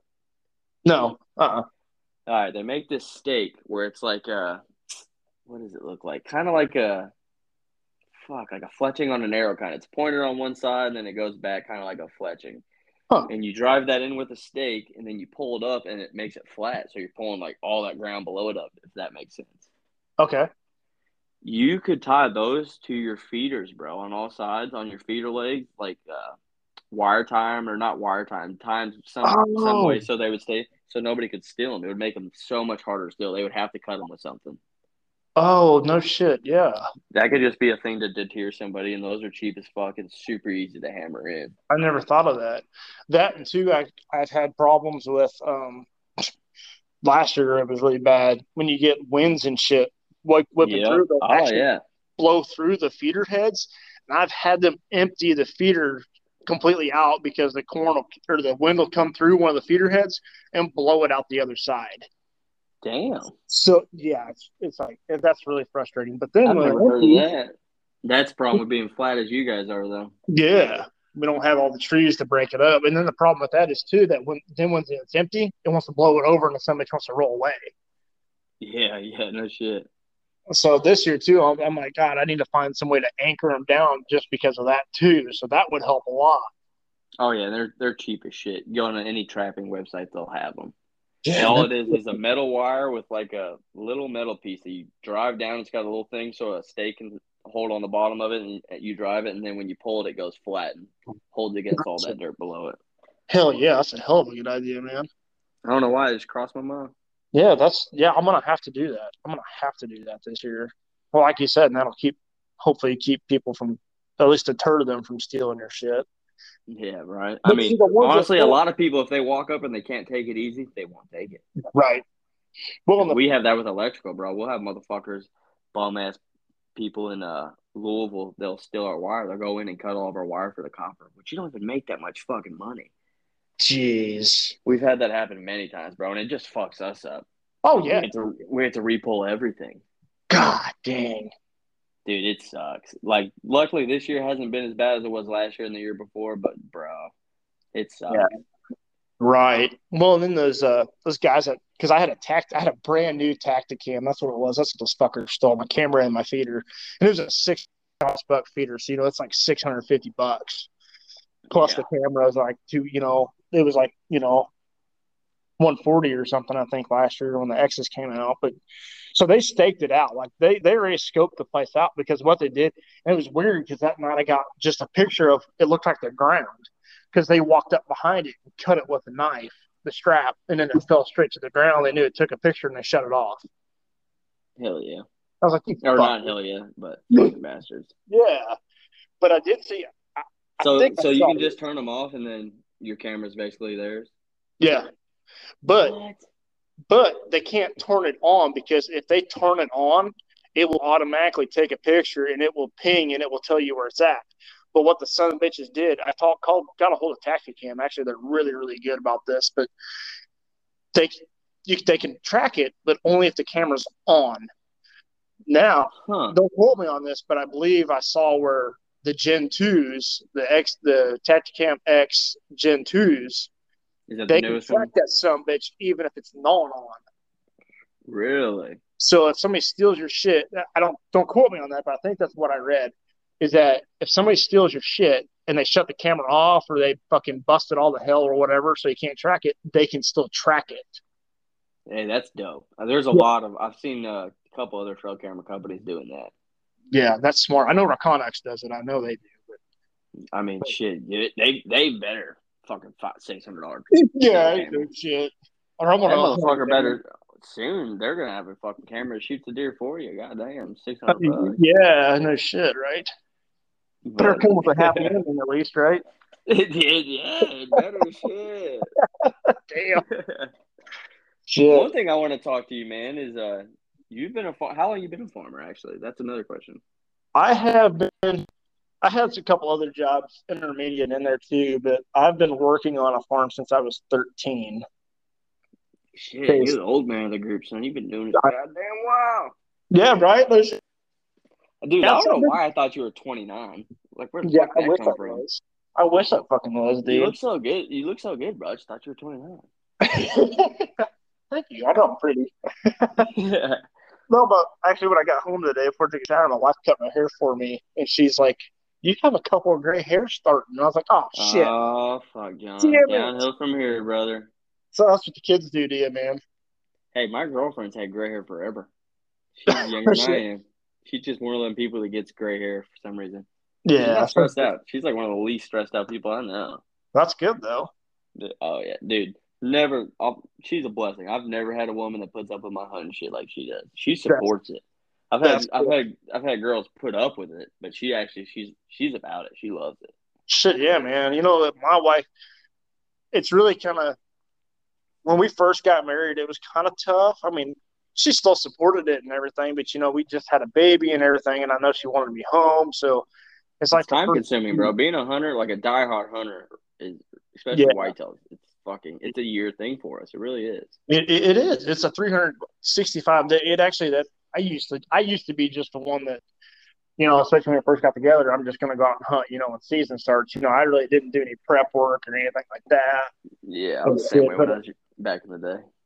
but you know when hunt season started though you know i hunted the whole season you know so so that was kind of a that was kind of rough you know just because i know she wanted me home you know we just got married and everything we just had a baby so i knew she wanted me home but it's like especially just these now that the kids are all older it's not really as much a big deal you know and, and Hey, and she gets her free time when you take the boys. You know. that's right yeah That's my mom loved that. My mom loved her alone time when me and dad and my brothers would go hunting. She was about that. Yeah. Yep. That's right. Yeah, because I take, you know, I take the kids out. I I actually get, I take the kids out as much as I can. You know, You got two kids or three kids? three kids. Okay, One of what I them's- thought. He's twenty, so he's been out of the house for a couple years now. And then uh, Hunter, he's seven, almost seventeen. He'll be seventeen in July, and then Blake is ten. Damn, Joe, you got a twenty year old brother. Yeah. Well, you know, they're the the two older ones aren't technically mine, but they're mine. You know. Oh yeah, my brother's the same way. My brother's got two step kids, and he's got his firstborn that was born like two years ago. I've been an uncle for so goddamn long, John. They all they all they all blend together. I got like seven of them. Oh shit. He's the first Sodders baby though, so I should know. He's the first like keeping the heritage of the Sodders going. Right, they should. But kids Yeah, are a blessing, man. They're a handful, but they're a blessing. They are.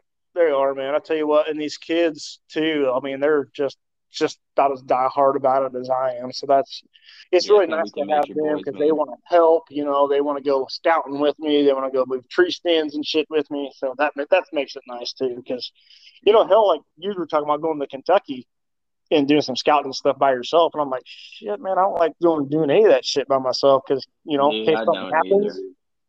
Because where we go, bro, we don't have service. That's that's that's all I'm like. God damn it, you should at least have somebody there with you in case something bad happens to you or something. Yeah, there's been many times I've like planned on going by myself, and then I'm just like, just get that feeling like, nah, dude, don't go do it. Yeah, yeah. You, bro, you should see the fucking roads. Like, we'll, we'll have to have Dylan on here and we'll talk about it. I've never seen wilder, crazy fucking roads ever than that area we hunt in Kentucky. Like, really? dude, it would blow your mind how they're like legal. Huh. They'll have like waves, bro, where you're like, dude, I can't explain it. You just got to see it. Like next time we go through there, I'll send a video. It'll blow your mind. Corey's seen it. Corey went turkey hunted with us. Like, it is wild, bro. No kidding. It's not like pond holes. It's like they didn't fucking try to flatten the road one bit. What? Dude, I, I've never seen nothing like it. I'm not kidding. It's like one or two foot waves in multiple spots, like eight waves. Like, ooh, ooh, ooh, ooh. And then they're like, it's all slanted. Like, these roads want to throw you into a ditch. It's right on the river, too. So if you go off a ditch, it's a fucking drop. Holy shit. That's Never nuts. seen nothing like it. The first time we went through there, bro, I was rolling because I, I rolled through back roads and fucking this bitch going way too fast. I was like, almost almost pulled over. I'm like, God damn, I got this truck's 2004. I gotta check this fucker out. Oh no shit, man. Damn. And then and I'm riding a really bald front tire. I'm just waiting for that bitch to pop before I buy a new one. Oh shit. Dude, it, it's been it was a used tire. Bought it like a year ago, or no, yeah, a year ago. Bought it in Florida. Had a rough week in Florida. Got towed twice. Got two pop tires. Holy shit. Florida's a different dude. It was the worst fucking trip of my life. It was crazy. Jesus. Did you ever get that freaking noise fixed? Uh, yeah, got it fixed. Brought it back the second time when the noise didn't stop, and now every once in a while it'll kick back on. But if I hit the brakes, it stops. So nah, I don't know what the fuck it is. Wow. Must be a Ford thing. Oh. You're telling me I missed my goddamn Chevy. I had to total that bitch. Oh man. But uh, yeah, man. Uh, we're gearing up for fall. We're getting close to like doing the fall stuff. Like, what's your plans going into fall? Like, what are you gonna be doing? Getting ready for the uh, what's your opener? September third or something like that. Yeah, I think it's September third, yeah, that's when youth season opens up. You know, we're gonna really start you know, because we're not gonna be real hot and heavy in the feeding just yet. We're gonna kind of get inventory and stuff. Yeah, I'm gonna keep corn on the feeders, but I'm not I've really kind of got the feeders choked down right now, you know, they're, they're just getting a little bit. Yeah. But once we get to closer to season, once we get like middle of August or so, maybe even first part of August, I'll open them damn things up and we'll go in there and fill them just to the brim and just try to stay the hell out of there, you know. Yeah. But we'll uh, we're gonna start slowly. We're gonna start Did you- sooner this year as far as getting. I've got a couple places where I want to build platforms to put pop up blinds on. Dude, that's I think we're gonna do that at the farm. Just Yeah, for them cold, windy days, bro. Because where where our cornfield is, it's like on top of the ridge. You're flat, and on both sides it drops, so the wind whips through there. And oh shit, th- yeah. this year, me and Dylan pussied out one or two times. Like, like I I was waiting for Dylan. I'm like, I'm freezing cold, bro. I got cheap ass boots. I fucking flex sealed my boots because I wasn't buying no more boots that year. yeah. So I'm freezing, bro. I'm sitting here freezing my ass off. I'm like, Dylan's got to be ready. If I'm fucking ready to leave, Dylan's got to. And then about five minutes later, Dylan looks at me and goes, "You ready for this?" I was like, "Fuck this shit." I was like, "Let's get the fuck down." I was like, "You were, you're the one hunting. I'm just filming. I wasn't gonna say no, but I was like, you said the word. I'm down. We got the Yeah. fuck out of there." But if you Yeah, have a blind, bro, just that wind chill. Yeah. Well, and then that redneck blind, dude, that thing is a game changer. Oh Like- yeah, Shit, you can sit through the cold and not, you know, it doesn't bother you at all that damn thing. yep, yep. So, and it but, helps us scent a lot. yeah. Now, early season, like September when it's really hot out, yeah, that thing will cook you. Bro, you need to get one of those little Milwaukee or DeWalt little fans. They're not loud. Oh, that's right. Yeah, I never thought of that. Bro, Yeah. do that. Right? Yeah, I mean, you probably couldn't have it on high and they might hear it, but if it was on medium or low, they ain't gonna hear that bitch and definitely make you feel that much better, you know? Yeah. Man, I've Because Dylan, Dylan's all about that. Dylan's all about being comfortable. Yeah. Well, and I know That's- I know that the deer have better hearing than we do, but I have literally have tested these red, this redneck blind out. Sitting inside the blind, somebody can be right outside of it, just talking normal like we are, and you can't like you can barely hear it. Yep. Like it is crazy how much sound the you know the sound doesn't get out. I was really surprised. Like deer have great hearing, but I've had many times like sitting in a tree stand.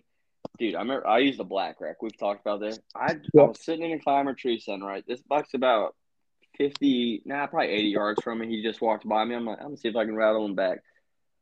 Went to do something, moved, fucking rattle antler hits my tree stand like loud. You know what that sounds like? Yeah. Oh, in, in Oh, the yeah. quiet woods. Falls, hits the ground. This buck didn't even pick up his fucking head. I've had Really? that happen mul- multiple times. I dropped my phone one time. Same thing. Bing, clings it. Buck didn't even look up. Really, but the sucker will catch you drawing your bow. Dude, it's crazy. One It's time, like- I, I honestly don't think I've told you this story. We I was sitting there hunting at my parents' property, and the neighbor kind of shoots down there towards our creek sometimes. And I'm sitting there, sitting in a tree stand. He's shooting. I could hear it. I'm like, all right, he's got his backdrop or something. I'm not worried about it. And I was actually doing a Instagram video, and then fucking bullet goes like ten feet over my head. What? And I've I've listened to war or watched so many war movies, and they always talk about. It. He's like, "How do you know they're not shooting at you?" I was like, "When you hear the buzz or whatever they say, dude, that's fucking true." It was oh. crazy. Damn. like, "Yeah, yeah, yeah, yeah," right by my head, so I got down and climbed out of that bitch. But that's just the shit you deal with in Southern Indiana, hunting these high pressure areas. That's crazy, dude. Jeez. So you got to wear your orange, I guess, huh? Oh, 100 percent. Wow. So, um, Like I on said, these we just don't properties, oh, what you saying? As I say, we just don't have that pressure that you guys do. It's just nuts because, like I said, you know, there's rifle season. You'll see a few guys driving around and stuff in the trucks, but during bow season, I might see the whole bow season. You know, I'll see two or three trucks pulled off the side of the road that are actually bow hunting. You know, we do not have that pressure at all. Bro, I want you to come out for like Indiana's opening day gun maybe next year. Oh my just God, so you can wow. get this just so you can get the feel bro it'll blow your mind like opening day you drive anywhere there's fucking hunters everywhere there's deer in the back of trucks everywhere it's fucking crazy Jesus. John will be in, live- like down in the basement of the house, cowering in a corner, where John will probably be because he'll be like, "What in the hell is going on? This is World War Three. dude, uh, dude you would honestly i think it would it, you would like it you'll be sitting there and i mean right when sun goes up you're about 10 minutes before legal shooting light kapow kapow it just starts and it usually doesn't stop for until No about 10. kidding, dude it's nuts last year wasn't as bad, but years previous, bro, you'll count like 30, 40, 50 shots. That's nuts. And this is rifle hunting. This ain't like running dogs in Virginia, boom, boom, boom, boom, boom. This is like one shot. And you can always tell. You can always tell somebody hits a deer because it's either Yeah. one shot or it's boom, two or three seconds, boom, boom, boom. you hear this shit all the time. Damn. Hey. That's You never. That's one thing about Indiana, though. You never know what's going to come through because Yeah. everything and everything's getting pushed. Damn. Them properties that haven't had hunters on it in nine months, ten months, they're Yeah. just getting pressure on it, so they're bumping. Like you never know what'll run through in Indiana. That's true, weekend. man. Like saying with your small properties and stuff, you don't know. You know, there might be 190 inch or three properties over that you just don't even know about. Exactly, bro. So, yeah, like that one that, uh, yeah, he sent in the group chat the other day. You know that somebody else shot. And I was like, holy cow, dude! Yep. Like that's a stud. He was a stud, bro. That was the first year we had permission there. And I just put that mock scrape right there and sprayed that shit that night. And then that Really? showed up. Or that, like, I sprayed on my way out of hunting that night. And then sometime in that next morning, late at night, he showed up. Jeez. And then the neighbor shot him. Actually, Wow. the neighbor's mom did, which that was dope. Oh wow, that's cool. So yeah, damn. So, uh, you just got some new properties. What do you do, John, when you get a new property? Well, uh, really what I want to do is How big is this- this piece? this is let's see 380 so I think it's just right over 500 acres. How many huntable acres? Oh, I can hunt all of it. I mean, I, I Kansas is different. Like in our cornfields, like we consider the cornfield non-huntable. We right on the edge Oh, is okay. right. But you guys are different. You guys Yeah. so flat. Yep. Bucks will bet anywhere out there, won't Yep, they? they will. They will. Like we saw six bucks just well, they weren't big ones, but six bucks out in the wheat field of that property the other night when we drove around the spot scope and stuff. And now, see, I'm weird. I don't think like most people do. There is a on the south side of this property. There is a really big thicket of Mhm. bedding and everything where I know all those deer are living. I know that that's where they're at. I've seen them there years before. okay, that's where they're all at right now. We're here and we, you know, we went out in the middle of the day, of course, and look, you know, they go scout this out when the deer aren't up and moving. So that's the big thing for me is that I'm going to do it in the middle of the day when I know, or at least the doe, the deer shouldn't be up moving. Mm-hmm. So I'm looking at that. So we actually drove the, the quads, you know, around the edges of the trees and stuff like that to see where trails are going in and out, you know, where they're coming from, to and from the ag fields, you know, Yeah. like what we call draws, like, you know, the low, low, low lying areas and stuff. Cause you know, they use those, they stay out of sight. Deer always come out in the field. Not always. I feel like ninety percent of the time in a low spot. Yep. Yep. So we're looking for those. I mean, you're looking for access and stuff like that. But like I said, I don't. I'm not wired like most people. Most people are like, well, you know, you can put a stand right there, right in the middle of it, or you know, where these trails intersect, you know, and then the bedding's to the south. You know, you can put a stand right there. but I'm always thinking, I don't want to be there. That's where the Mhm. deer live. That's where they stay. I'm going to be out away from that. On the outskirts, right? Yeah. And you know, like in Kansas, the debate, I can pull them out of there.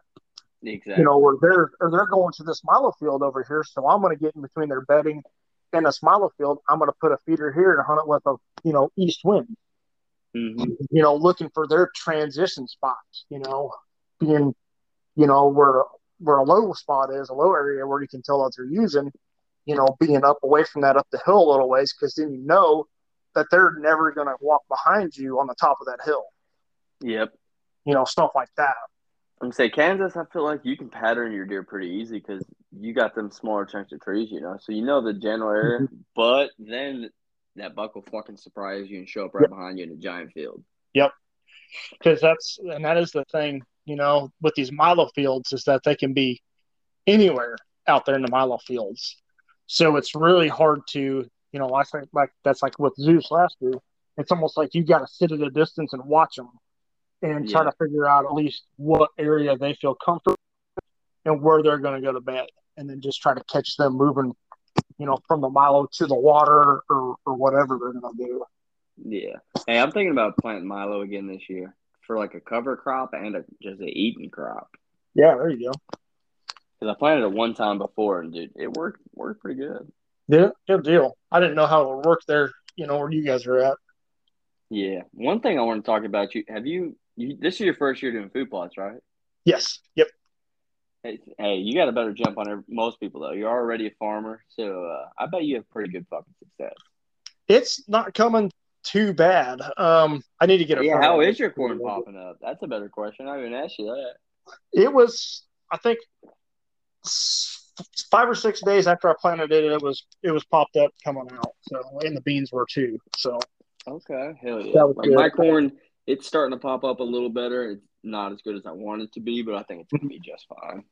yeah, you really want to shoot for that. You know, you want to be about two to two and a half inches in the ground on that corn, because otherwise Yeah. your your root system isn't going to really get in there good. Because I've seen it a lot of times where if you're not deep enough, that your roots won't grab a hold of the ground really good, and then you get a bad wind or something, it'll just lay it right over. It'll just knock it right over.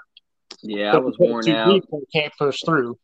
Yeah, I was worn out and I rushed my corn. I've even said that before. Don't fucking rush it, but I did a little bit. I should have plowed over it or tilled it up one more pass Oh, gotcha. because it was like it was fluffy. It was because we got Mhm. good fluffy soil where I'm at, and uh, it just I fucked up on the planting mainly. I just didn't have the the seed drop at the right opening, Gotcha. and then uh, the depth I should have dropped it slightly more, but it's still popping up good. I mean, there's there's many rows popping up on that little three quarter, one acre, yeah, probably three quarter, half acre corn. Yeah. And Good. I, I mean, I want the corn. It's good corn. The deer are gonna eat it, but I just mainly want that as like a visual blocker, and then I'm gonna do a fall food plot right in the middle of it. Okay, there you go. Sweet. And I want to talk to you about that, bro. Have you ever thought about doing fall food plots? Uh, I'm going to. I've got the uh, the biologic last bite, and then I've also got the deer radishes too that I'm going to plant this fall. I'm a diehard about radishes. I was gonna tell you, I was like, you've never done food like food plots, and I bet most people out there in Kansas in your area probably aren't, right? No, oh gosh, no. Uh, phew. I don't know of anybody in my immediate area, at least, that does. Once you get you get like an hour or two east of me, I think people probably do. Um, you know, those guys like uh, released outdoors. I don't know if you've seen them on. I think they're on they're on Instagram. Um, they do, but they're like I said, they're further east. You know, they're like east of me. You know, in the more wooded areas and stuff like that. Because, you know, I don't I don't know how it's going to work yet. Uh, that's kind of why I put the corn and the soybeans in there too, is to because I know that those deer are used to that corn, but they're not used to radishes and clover and stuff because that's just something we don't have. So I wanted to try to kind of pull them into the plot with the grains and then then be like, okay, well, what's this? You know, hell, let's check this out. You know, and Dude, radishes are the shit. I'm gonna be. I was going through like different seed blends I was gonna try. I'm gonna put some Whitetail Institute radish and at least one more fall food plot in there because I got three, three more fall food plots I'm gonna do at my parents' property, the family oh. property. hey, man, you guys do a lot of plots. That's awesome. Yeah, every year I do more. Like last year, dude, I did like two acres of screen plots, Wow, shit, yeah. just like small. And dude, and it worked wonders. It pushed that buck right to me. It really did. Oh, actually, Now, what's that screen plot? That is that that Whitetail Institute? Yep, that was a conceal. That's my first time using that. We got it from just your normal like far farm feed store. Last Okay. year, my dad got like a big forty or fifty pound bag of it. So I was like, I got this much. I'm gonna fucking do a bunch this Yeah. year.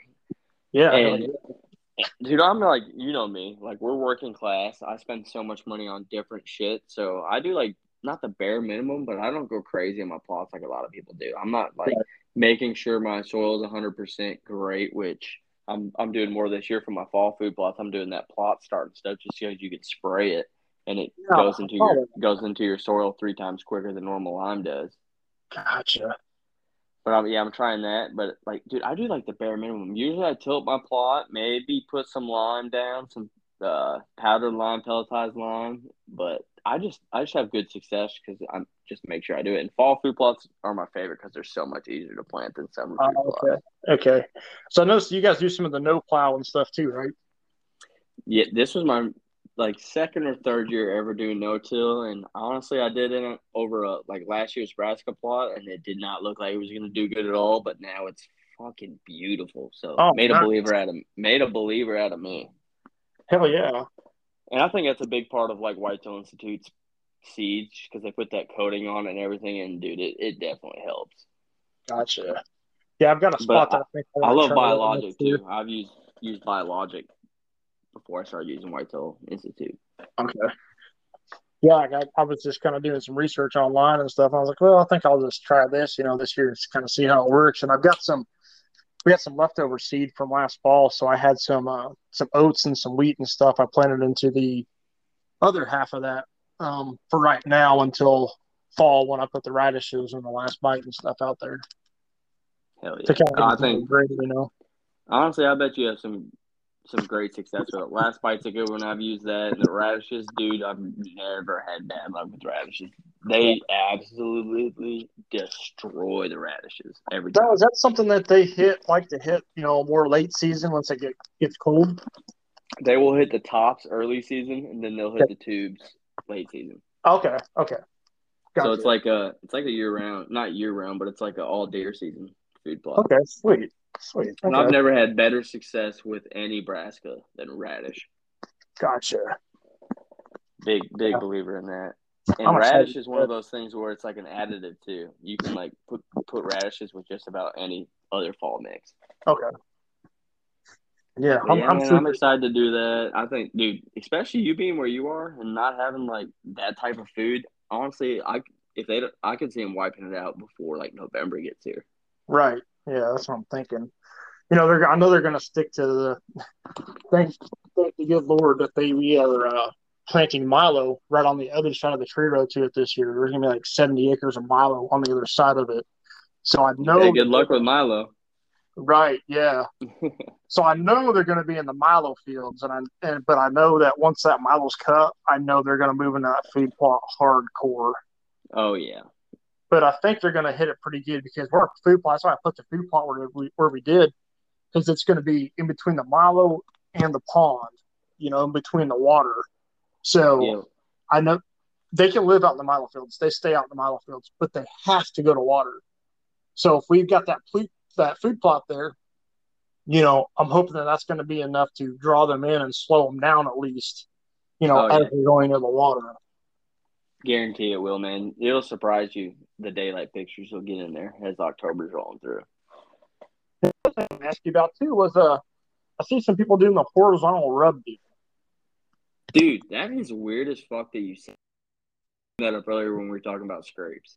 Yeah, I, I thought about doing it that this year. Yeah, like I've I've never tried it. I want to. Hunting Public guys was one of the first guys I've seen do it. Yeah, And dude, they had some studs in it. Yeah, like a uh, well, that's like I made the joke yesterday about the old man. You know, I'm like the Ted Miller of the hunting Yeah. public. You know, if, if you see him doing it, you know that guy shoots freaking. He's got trail camera videos of freaking big deer hitting them with horizontal rubs. We talked about doing it last year. Yeah, I'm gonna try it. Like, why not? You know? I'm excited. I think I'm going to try a bunch of that different stuff this year, like with the scrapes, and I think I'm going to, you know, like kind of by our food plot, maybe between the plot and the uh, and the pond. I wanted to do one of those horizontal rubs and just kind of see how they reacted to it. And it's good for content for the page. Just trying new things. That's what I'm all about. Like, I Yeah. do that shit all the time. Hell yeah, you know, kind of get it But- out of my comfort zone and you know see what works and what doesn't work. Yeah. One thing that's kind of funny about our crew, you're the old man. You're the gray Yeah. guy. Yep, I'm the second oldest, but I look like the fucking youngest by far. you look like you're 13. Dude, I do, bro. I'm like 12 years old. It's fucked up. I looked like that until about four years ago when I started getting fat. And, um, I got, then I don't look like I'm 13 anymore. it's just funny, dude. Like I, I was a late bloomer, man. Late bloomer. Been a late That's right. bloomer. When I get into my 40s, I'm gonna be looking good. And That's right. You That's what I look keep- like you're that's what I 20. keep telling myself. Yeah, it's like got to tell myself something. That's, that's right. I look so young when I don't get ID, which happens once every like three months. I'm like, fuck yeah, bro. It's like you my Yeah. dog. Give him a give him a fist bump and shit. That's right. I'm 28 now. Like shit. That's why them high school girls still wink at me. yeah, yeah, yeah, Shit. that is funny, but uh, yeah, John. Uh, one thing I want to talk about you, man. One thing I I just don't think about it much because we're always busy. I'm just we're doing our own thing. Like, Mhm. where do you want to see the bloodline, or what do you, what would you like to see us doing? I got a couple ideas that I'm, Oh. uh, I've been thinking about, but Dude, I like I, like brainstorming. Yeah, yeah, me too. You know, I really see like you know even in the trade show thing, I think that's Yeah, gonna that'll be, be a game changer for us. I think it will be too, and you know you see it even on the Instagram already. You know, there's, you know, a lot of people are kind of taking notice. Oh yeah, I mean we're we're starting to get a pretty good following. Yeah, yeah, and it can only like you you know like I say right now we're in the off season, so you're not really getting the traffic. I don't think that you will this fall. Oh, I hell think no. this fall, especially when some of these pictures start rolling in, um, you know, I do have some ideas about videos and stuff. You know, like Mhm. we do go hunting, you know, and and hopefully get a big one on the ground. You know, some of these Yeah. videos and stuff that we get. And we're diving into YouTube hard this year, which Right. that's going to be our biggest game changers. Actually, having a video of us killing some shit. Yeah, yeah. So that's going to be awesome when that gets going. Yeah. Because I know you already got some stuff up on YouTube and stuff, and but you guys are getting ready to put the turkey videos on, right? Yep. I just gotta get with Dylan. Dylan's been busy. He's the one with the he bought the the new nice uh, computer. So I just gotta get with him. I I just need to like but give me the. He he wants to learn it from me because I've been editing videos and stuff for a long, Mhm. long time. So he wants to learn from me, but I just need to grab that computer from them for a weekend and bust out the videos because I can bust out a video a day easy. Yeah, and Dylan's been pretty busy with working overtime and shit. You know. Yep, I'll actually see him tomorrow, so we're gonna catch up. We're going to his brother's uh baby, his brother's kid's birthday. Can't talk. So I'll see him. It'll be the first time I've seen him in a while. Like all the rest of our friends always give him shit. But you and Gavin always hang out, blah blah blah. I was like, Are we still friends? I'm like, sorry, you don't have the hunting, bro. But now I get it. I'm like, it's been like three or four weeks. I haven't even seen him. I'm Yeah, like, right? That that's why I had to give him shit yesterday. Yeah. Text message because I knew he'd reply if I said that. Oh yeah, yeah, he did too. Like, oh, it's like, oh. I've I've known Dylan for so long, but yeah, I can't wait till we come out there. Honestly, I was thinking this. If me and Dylan both get a tag, like hopefully one of us, like I feel like if we both put in, one of us will get a tag, a tag at least, you know. Yeah, yeah. And I was thinking I might want to come like mid or late November and let's try to spot and stalk these motherfuckers. that would be freaking epic, dude. Because once you hit that lockdown phase, shit, yeah, Exactly. I want to come right in the lockdown phase. It would give you opportunity to kill your bucks, give your sons a, a good longer opportunity, and it would just be so cool videos. It'd be fun videos because we would have like you or sitting on the spot and scope filming us from afar, and then somebody with a camera right on me, right behind me. You know. I was gonna say then or early season would definitely be the best times to to try to hit it for sure. Yeah. I'm saying Yeah, only bad thing about early season is we'll probably hit Kentucky. I mean, if we draw, fuck, let's go out to Kansas, you know. But Right. I think it'll be great, bro. Come out to Kansas, get that different style of hunting, film you, get to meet you. I can't wait for that. Yeah, I'm gonna try right. to get out there this summer, bro, and stay up there for a weekend or something, just to meet you and walk around, get some videos because I'm good at the videos, and if I can film you doing your shit, you know. Yeah. I was kind of thinking that you know once wheat harvest stuff, everything kind of dies down at the farm before we go to planting wheat. You know, the last part of September and getting the fall harvest. You know, Au- you know August and stuff would is like a time where you know I'm off every week time and shit. So, and then two, when once you get there in August, you know, last part of August or something, then you really get to see what these bucks' potential is going to be. Yeah, first week of August, you're gonna know if he's a shooter or not. Yeah, yeah. Because you know, shit. Then we can go around on the spot and scope and shit, and you know, Yeah, see that'd be awesome. and everything, and see what they're gonna do. You know, Yep, that's that's the thing, man. The the guys that are in it big, they're just sitting out there and they're just they're filming videos. That's I Yep. think the most important thing for us this year is just getting videos on YouTube regularly. Yep, that's right. And you know, the, the, just even the content, the pictures, you know, every day and shit. You know, I think is a deal. You know, Oh, just, yeah. just just constantly be putting the content out there. You know, you got to stay relevant. Yep, and we're one of the few, bro. We're we're pretty big on Instagram. Our uh, th- these podcasts they're starting to get better. We're starting. I'm starting to bust them out. So honestly, the past couple weeks, it's been two a week. Wow. Yeah. And then we're gonna once we get the YouTube going too, bro. We're just, that's the trifecta. Oh yeah, for sure. For sure. gonna Like be great. th- this fall, I think it's really going to blow up because Oh, I yeah. forgot about that. Oh my god, I forgot about that farm. Oh And shit. you're gonna you- you're gonna kill a 200 inch buck again this year, John. Well, I keep telling myself that, and it's like, but then once I, you know, think about it, it's like, okay, so I've killed two already, which is already like defying the odds. It's like that shooting star hitting in the right place every time. And You're I'm one like, of probably less than 50 hunters. Honestly, probably less than 25. the game warden told what the game warden told me. He's like the chances of finding a deer this this of this caliber, the one last year, and getting me killed is you're talking one in two million. Yeah, bro. I've been hunting for about 20 years. Never even seen a 200 inch buck. Right. And I've really, really big typicals. You know, I'm not here. Well, shit, I had pictures of that one last dude. That one last year, I know that deer was pushing 200, and everybody here was tagged out. I was literally other buddies and stuff that are kind of halfway hunters. I was trying to get them to come hunt that deer, and they wouldn't do it. I'm like, somebody Yeah. could kill this freaking thing, dude. Like he's John, that's why I love least you, That's why I fucking love you. That's why you can tell you're a good guy. That you come let these dudes, uh, like, give them an opportunity to kill a giant. Most guys are like, nope, I'm saving him. He's all mine.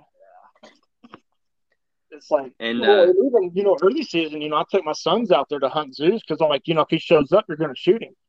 Oh You yeah. know, if the opportunity arises, you better hell take it Yep. Yep. because you don't know. He might be gone by the time he sheds his velvet. He could just disappear and we never see him again. So it's like you got to take those opportunities when they come.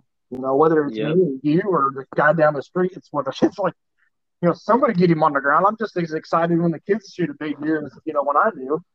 Me honestly, like more excited when my nephew shot his first buck last year, which was like a three or four point. Dude, that's another video we're gonna post too because I got his video.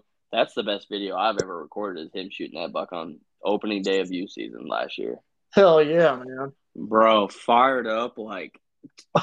Wait till you see the video. I'll have to send it to you. Like I am fistball, bro. Me and him were both going, let's fucking go. Like Yeah. in the blind.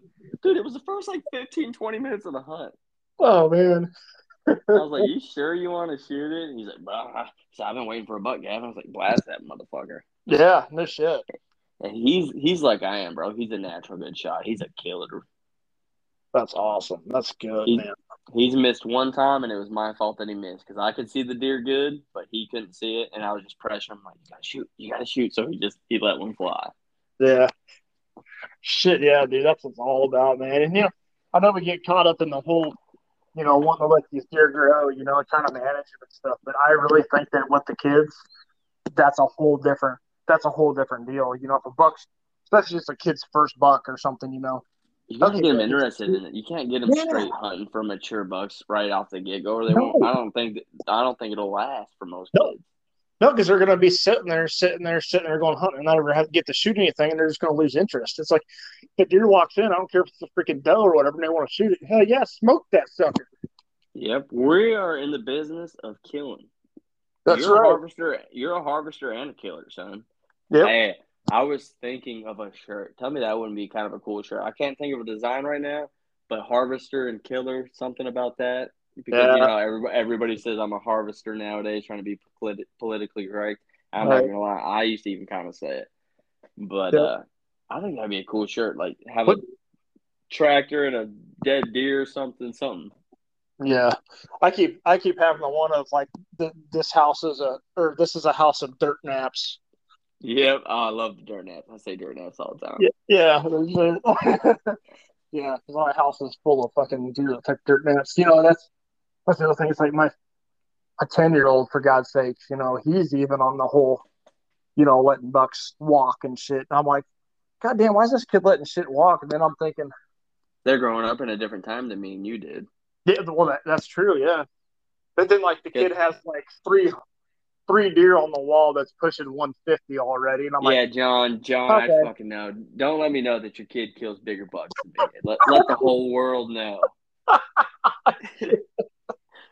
Honestly, I can't wait to I can't wait to meet your kids, man. It'll be a great time when we oh, come Oh, out there. Meet your wife too. yeah, She's a big supporter. She's always liking everything. yeah, liking and sharing it, and that's what like I think she's always supported me. She's always been a huge supporter with it, but this year, like with everything with the bloodline happening and like Yeah. with magazines and shit, you know, and and magazines using her pictures, man, oh. she's damn near as fired up as I am about it. I mean, she's like, hell yeah, you know, she's, you know, when I was telling her about the decals, you know, when I was texting you and shit, she was like, send it mm-hmm. to me. She like immediately runs downstairs and starts pumping out fucking decals, and I was like, the hell yeah. See, that's the best part about the bloodline because Dylan's wife does the same thing. She's making us koozies. I'm gonna have to have her make you some and send them to you because they're fucking dope. They're dope, Hell yeah. and we can make them cheap as fuck. I think they make them for like seventy five cents or something crazy. Oh hell yeah, dude. Hell, I was even Yeah. thinking about those deals uh, online where you can have those custom tumblers and shit made. Yep, yep. Because Yeah, I love it. thinking, Like, honestly, I love the logo. I, I haven't talked to you about this, but my logo is actually made by a high school buddy. Really? Dude, yeah, he's he's fucking good. He charges more. I got, I got him in the right time because he, he got big, like, and started doing big projects. Like, he's he's done stuff for like, um, shit, I can't even think what it's called. Cracker Barrel, not Cracker, maybe Cracker Barrel. Somebody. He's done some stuff for like an act or Texas Roadhouse. That's what it was. Oh, okay. Texas Roadhouse? Yeah. Oh yeah. Yeah. Yeah, like I say he's done like uh like the menus and stuff. There's like little different logos on there. He he's great, bro. I got him at the right time because he charged about double now than what I got him. Because like the, the bloodline, like that's yours, right? Like nobody else Yep. can use that, right? Okay. Nope, that's all mine. That's a copyrighted logo. Sweet. That's awesome. I mean, I paid over five hundred bucks for it, but Yeah, but like looking back, like, especially maybe even like ten years now, like looking back, like that, goddamn, that's the best five hundred dollars ever. dude, I fucking love our logo. That's Love it. that's awesome, dude. Everybody I've talked to, like, man, that's that's awesome. It just looks professional. It doesn't look like your your normal like everyday average like just Instagram account. Well, it, it just, uh, it looks professional, and the name, dude. When I came up with the name, it just hit me. I was like, "That's the best fucking name ever." There's Oh, no way it's not taken. Looked Yeah. it up, it wasn't taken. I'm like, "Let's fucking go." Yeah, you bet, dude. Well, it's kind of like the Heartland Bow Hunter, you know, logo. It's like that's what it is. It's like it's a, you know, it's a hunting logo, but it's also like classy as fuck. Yep, exactly. Yeah, And I want to get some. with the in the future, I want to get new logos and T-shirts and made and stuff, so we can start doing that. But that's in the future. Like my biggest goal for this year, honestly, is just getting bucks killed and getting it on film, Yep. Yep. Or you get deer. Like even the doe. Like this Yep. year, we were putting a hurting on the does at my parents' property. Hell yeah. Dude, we just have such high doe high doe density. We had one picture late season, fourteen does in one picture. Holy smokes. On not on feed either, on a fucking transition trail. Holy cow. It was just a spot on a creek where they drink out of that creek and 14 fucking does. That's Right up, man. right above that, like five years ago, we counted like 37 spotlighting Holy cow. in one field. Dude, I was kind of thinking because you can buy a, a non-resident can buy over-the-counter tags, right, for Indiana. hmm Because I was thinking about that, like you know, if I got tagged out or something, like shooting over there and getting some freaking doe tags, and even just coming there, filming and Oh, getting I- some freaking does on film, you know. I'll, I'll get you. Our does are smart, they're dude. That doe I shot last year with my bow, Mhm. he was bigger than some bucks I've shot. Body, Yeah, I was say she was huge. Yeah. stud, bro. Smoked her too. First, first deer I've ever shot out blind. First deer I've ever shot sitting down and smoked her. And that's another video I can post too. We just got to get it out. Yeah, hell yeah. Yeah, man, I can't. When, when you guys get out here, you guys gotta see these deer because we've had some does out here that'll fucking they're as big as a you know five and a half year old buck. Like some of these does out here are monsters. Like deer comes walking, Some, out, God, some mules. fuck? And it's like that's a doe. Holy cow! Yep, that's how hard some of these are, bro. It's just like they're just big, mature ninety does, and we're always a fawn producing. Like we're right where our property is with all the cover of the creek and all that. We always get fawns, and I love that. Yeah. Yeah. But, uh, I actually saw a couple fawns today when I was out uh, planting Milo. I saw a couple fawns with their mamas walking around today. Yep, I've seen a couple. I don't know if I've seen an Indiana one. I've seen some while I'm working in Kentucky. Saw some right off the highway, right behind the house. Like, why the fuck is that doing a fawn right there? Like, so you see deer such weird spots in the city. The hell, I'm even mm. seeing them in weird spots right now because the does with their fawns. It's like, what are you? It's 104, and you're literally like 20 yards from the road, just walking around. Like, what the hell? The does know that though. They with their fawns, they'll go right behind our house and stuff because they know the coyotes won't come up that close to our house. Oh, really? Yep. So that's why you see these does going weird places. They go spots where they know they're they probably shouldn't be, but they know it's the summer and they know they're having a fawn and they know their fawn has better odds. That's why you see these fawns in people's backyards all the time. Oh, okay, gotcha. That's my take on it from what Oh, I've noticed. it, 'cause it we- makes sense though. Yeah, we don't see the does that close right behind the, my parents' property until about this time of year when they're ready to drop fawns, and then they bed right behind the house. Okay. Kind of know and they know it's not hunting season as well. Because you know, Yeah, I they definitely have a sixth sense about hunting season. I believe Dude. that. they know when it is. I swear that every deer knows when opening day is.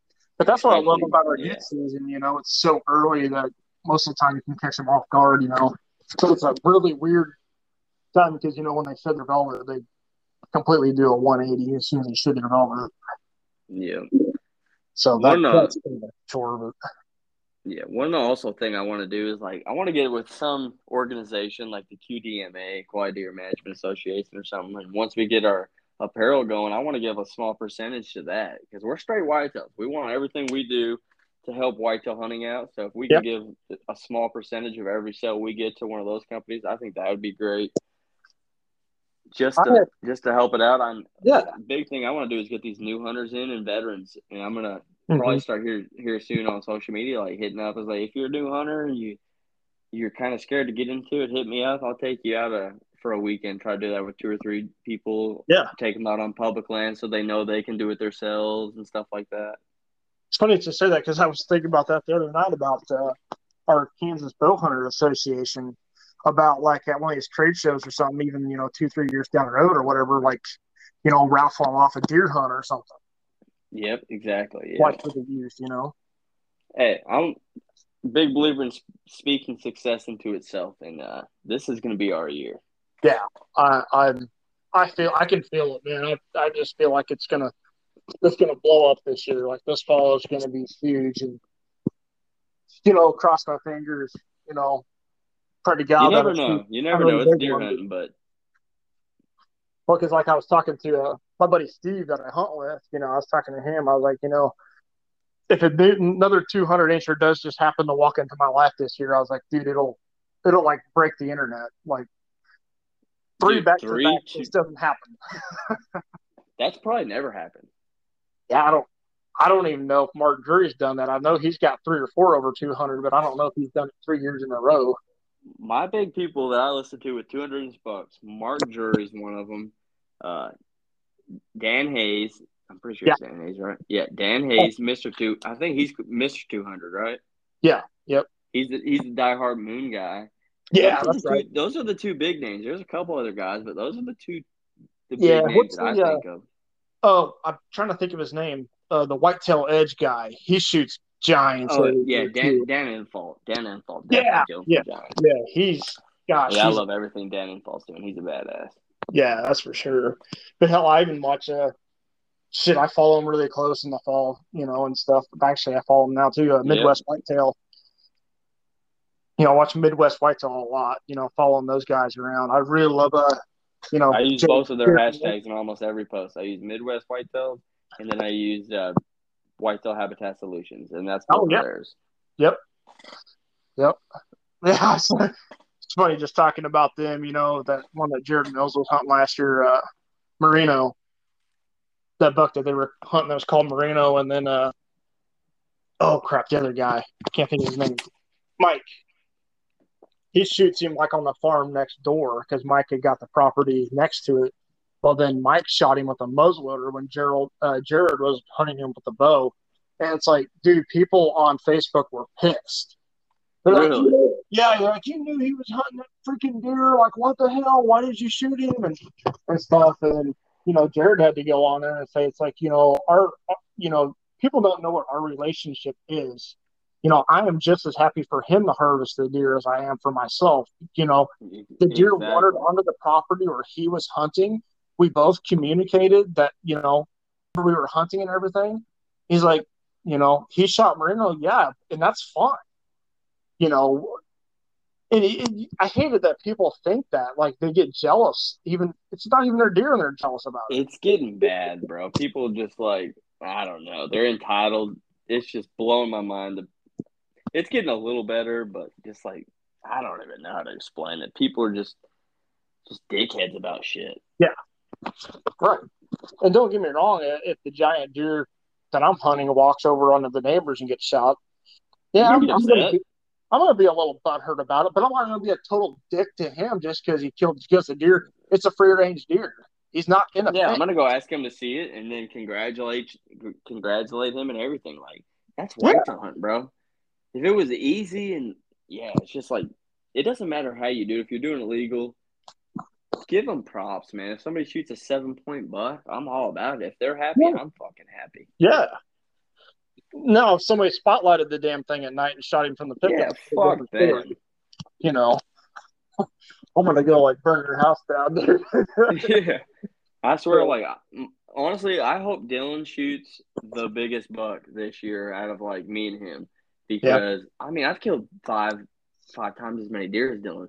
I've been hunting for so oh, much shit. longer. He he fell out of it in Virginia. You could kill three bucks a year and like eight does. So I piled them up back in the day. Oh, gotcha.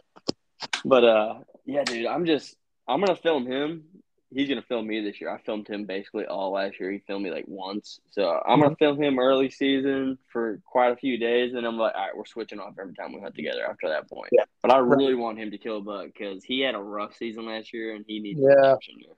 Yeah, it sounds like he had a rough go last year. That sounds oof. He had it. He had it too easy the year before. I told him that. I was like, bro, you walked up there, climbed in that tree all loud, late, and you shot that fucking stud using your dad's bow that you haven't even been practicing with. I was like, that was meant to be. Yeah, like, but you're yeah. gonna you're gonna have to work for it this year. Yeah, like, you gotta grind it "Ah." out, man. It's not. It's not easy. That it's not that easy every year, buddy. Yep, and yep, he got a big, uh, big wake up call on that. But he's fired Yeah. up this year. We're doing new food plots. Got permission on the neighbors that backs up where all the bucks came from. So it's gonna be our year. Yeah. And I don't know what's uh what's Corey up to. You know, I didn't don't really hear from him a whole lot on the. Corey, dude, he went and picked up some of the merch from me. That they are working Corey to fucking death, bro.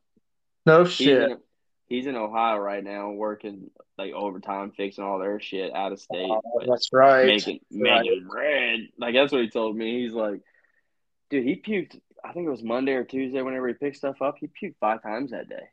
Holy cow! You gotta think he's a lineman. He's up in the Yeah. heat. There's no shade.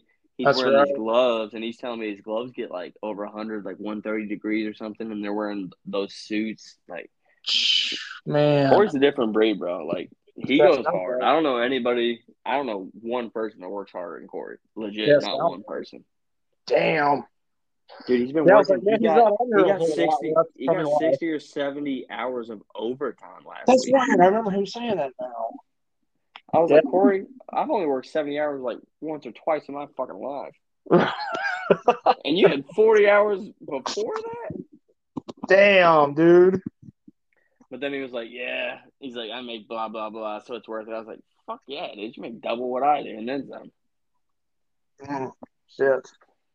But Hell, I remember that, that big farm I worked for uh, in Great Bend. Shit, I remember some of them during harvest and stuff because I ran a spray rig too, and you're talking 100, 110 hours, 100 to 110 hour weeks. that's You know what the shitty part was? I was salaried. Yeah. I was salaried. yes, Made less see, yeah, I'm like, God, I was getting screwed. My wife and I figured it up, and I was making like a dollar seventy-five or some shit an hour. yeah, yeah. Oh. That's crazy. Jesus, this is ridiculous. I was like, I That's honestly probably why I'll never be salary. yeah. But where I'm at now is pretty damn good. Like the guys treat me really good. I got all the hunting ground. I mean, unless we're super busy, like we are this going to be this weekend. I mean, I like never work weekends. I haven't worked a weekend since Jesus last fall when we were cutting Milo. So Hey, when, when I was doing that post, I was gonna say something about that. I was like, I don't know if John's working this weekend or not. I didn't say it.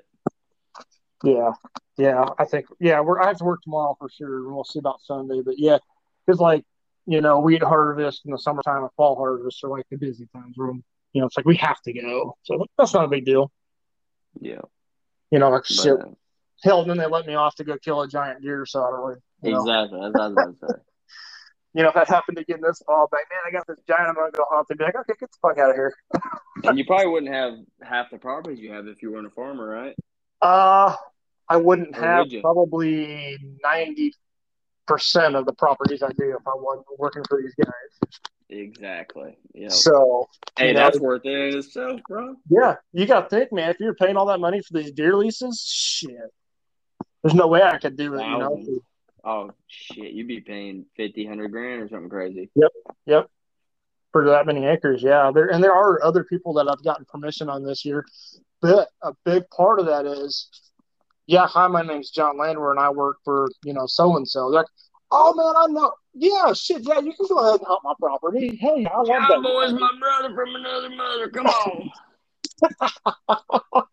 Yeah, you know, so they're like, oh yeah, I know. I, I went to school with Matt. Hell yeah, you can hunt. I'm like, shit, Yeah. sweet. Hey, I've always said that, man. It's not what you know half the time; it's who you know. So, you know, that's right. That's right. Because because these dudes killing these giant bucks aren't hunting those small 25, 30 acres. You know what I mean? Right. But they're putting in the work too. Like these dudes killing big bucks, even Yeah. if they got these great great properties, there's a reason they have those great properties more times than not. That's right. Well, hell, but I think a good example is you know the Huff uh, Dustin Huff. You know he killed that freaking biggest deer ever killed in the United States. You know what? Two years ago.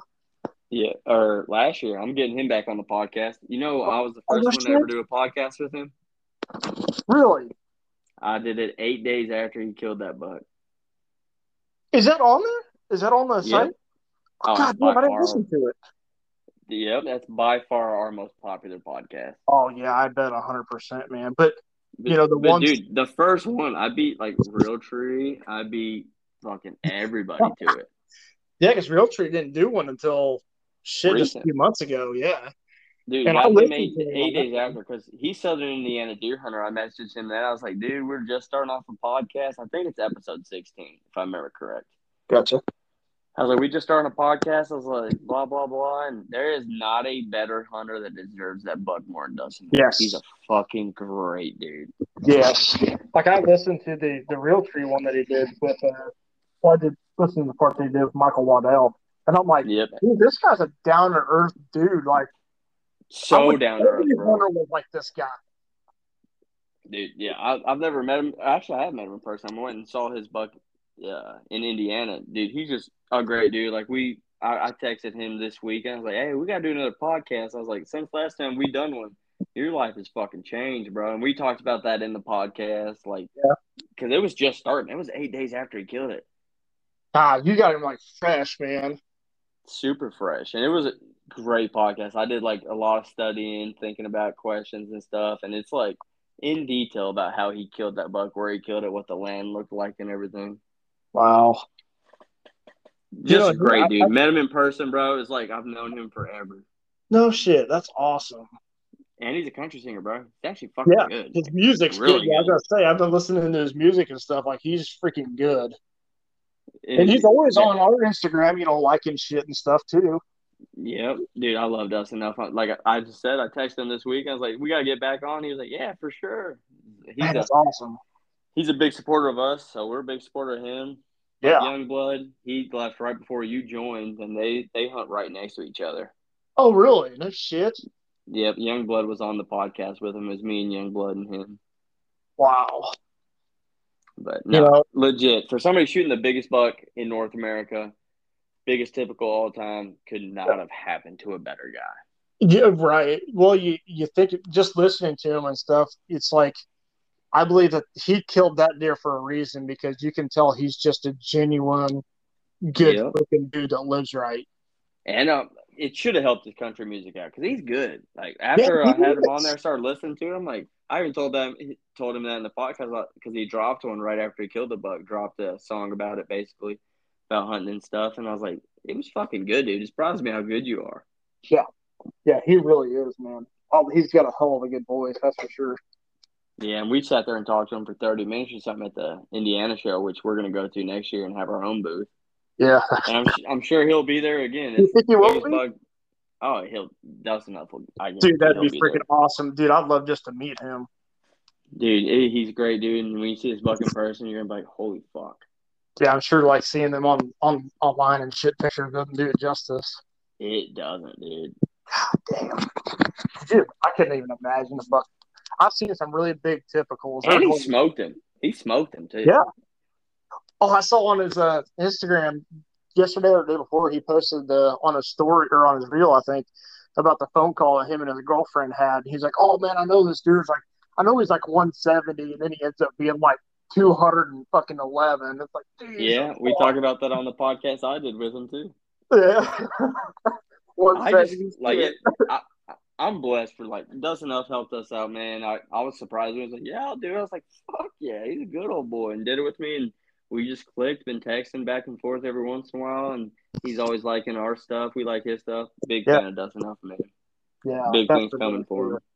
because it's you know I, I feel like a lot of not a lot of guys but you know people that shoot deer like that you know if it was just like little old me walking up there to talk to him i feel like sometimes they just wouldn't even give you the time of day but like he's not like that No, dude. Right when I walked up, he recognized me. He's like, "What's up, bro?" I'm like, "What's up? It's about time we met." that's fucking awesome dude Yeah, he's a great dude.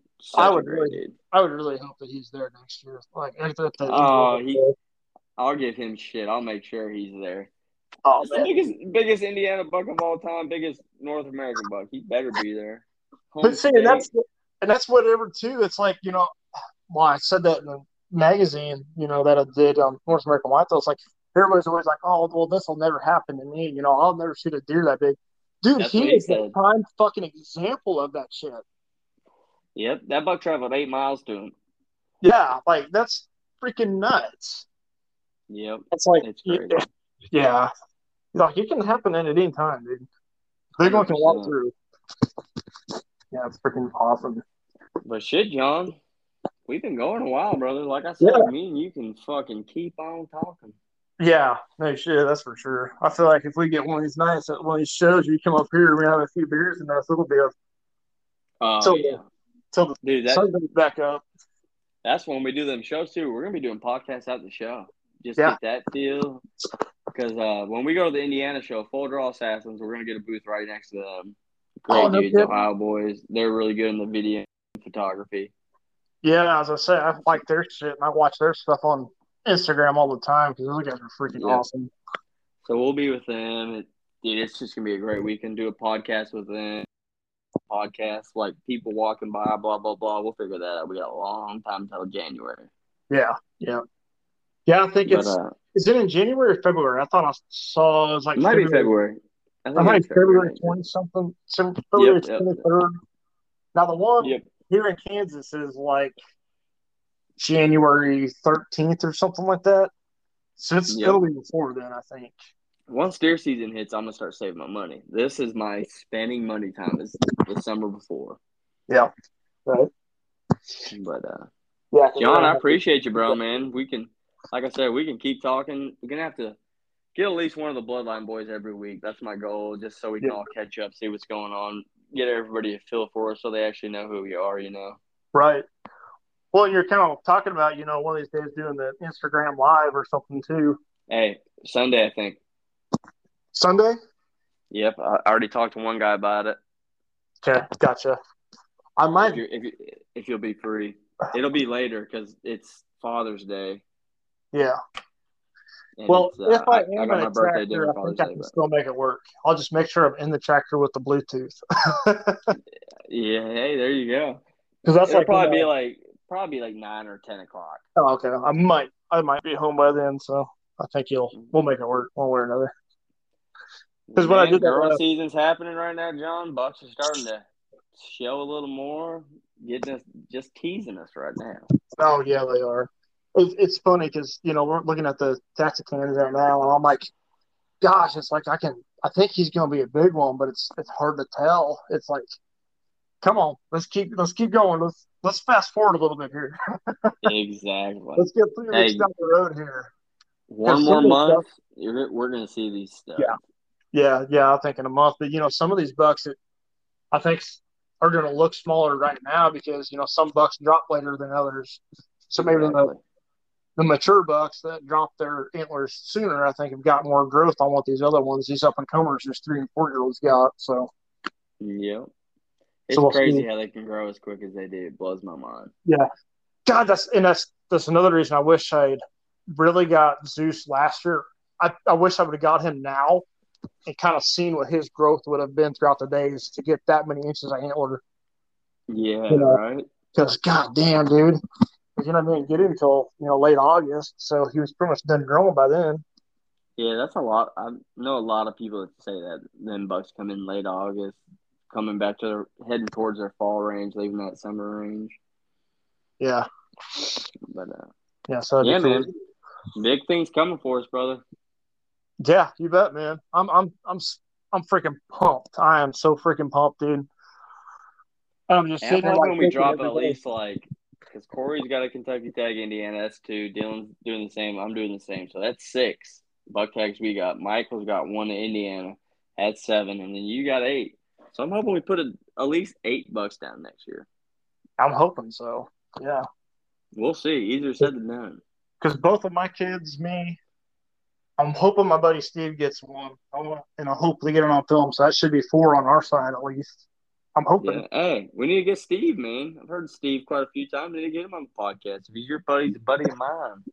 Man, he is so like he's not on Facebook or anything. He's like so old school, like no social media. Yeah. You know, don't know any, want anybody to know who I am and shit. I'm like, Okay, dude, if okay. you're gonna hold with me, it's gonna change, brother. Yeah. Hey, maybe we'll do that one for an in-person podcast when I come down there. Yeah, hell yeah, yeah, that'd be fucking sweet. Yeah. All right, brother, man. We Okay. talked honestly longer than I thought we were going to, but should have figured. Yeah, right. Just kind of flows, you know. It does. We we covered a lot too. I had a great conversation. Yeah, you bet, man.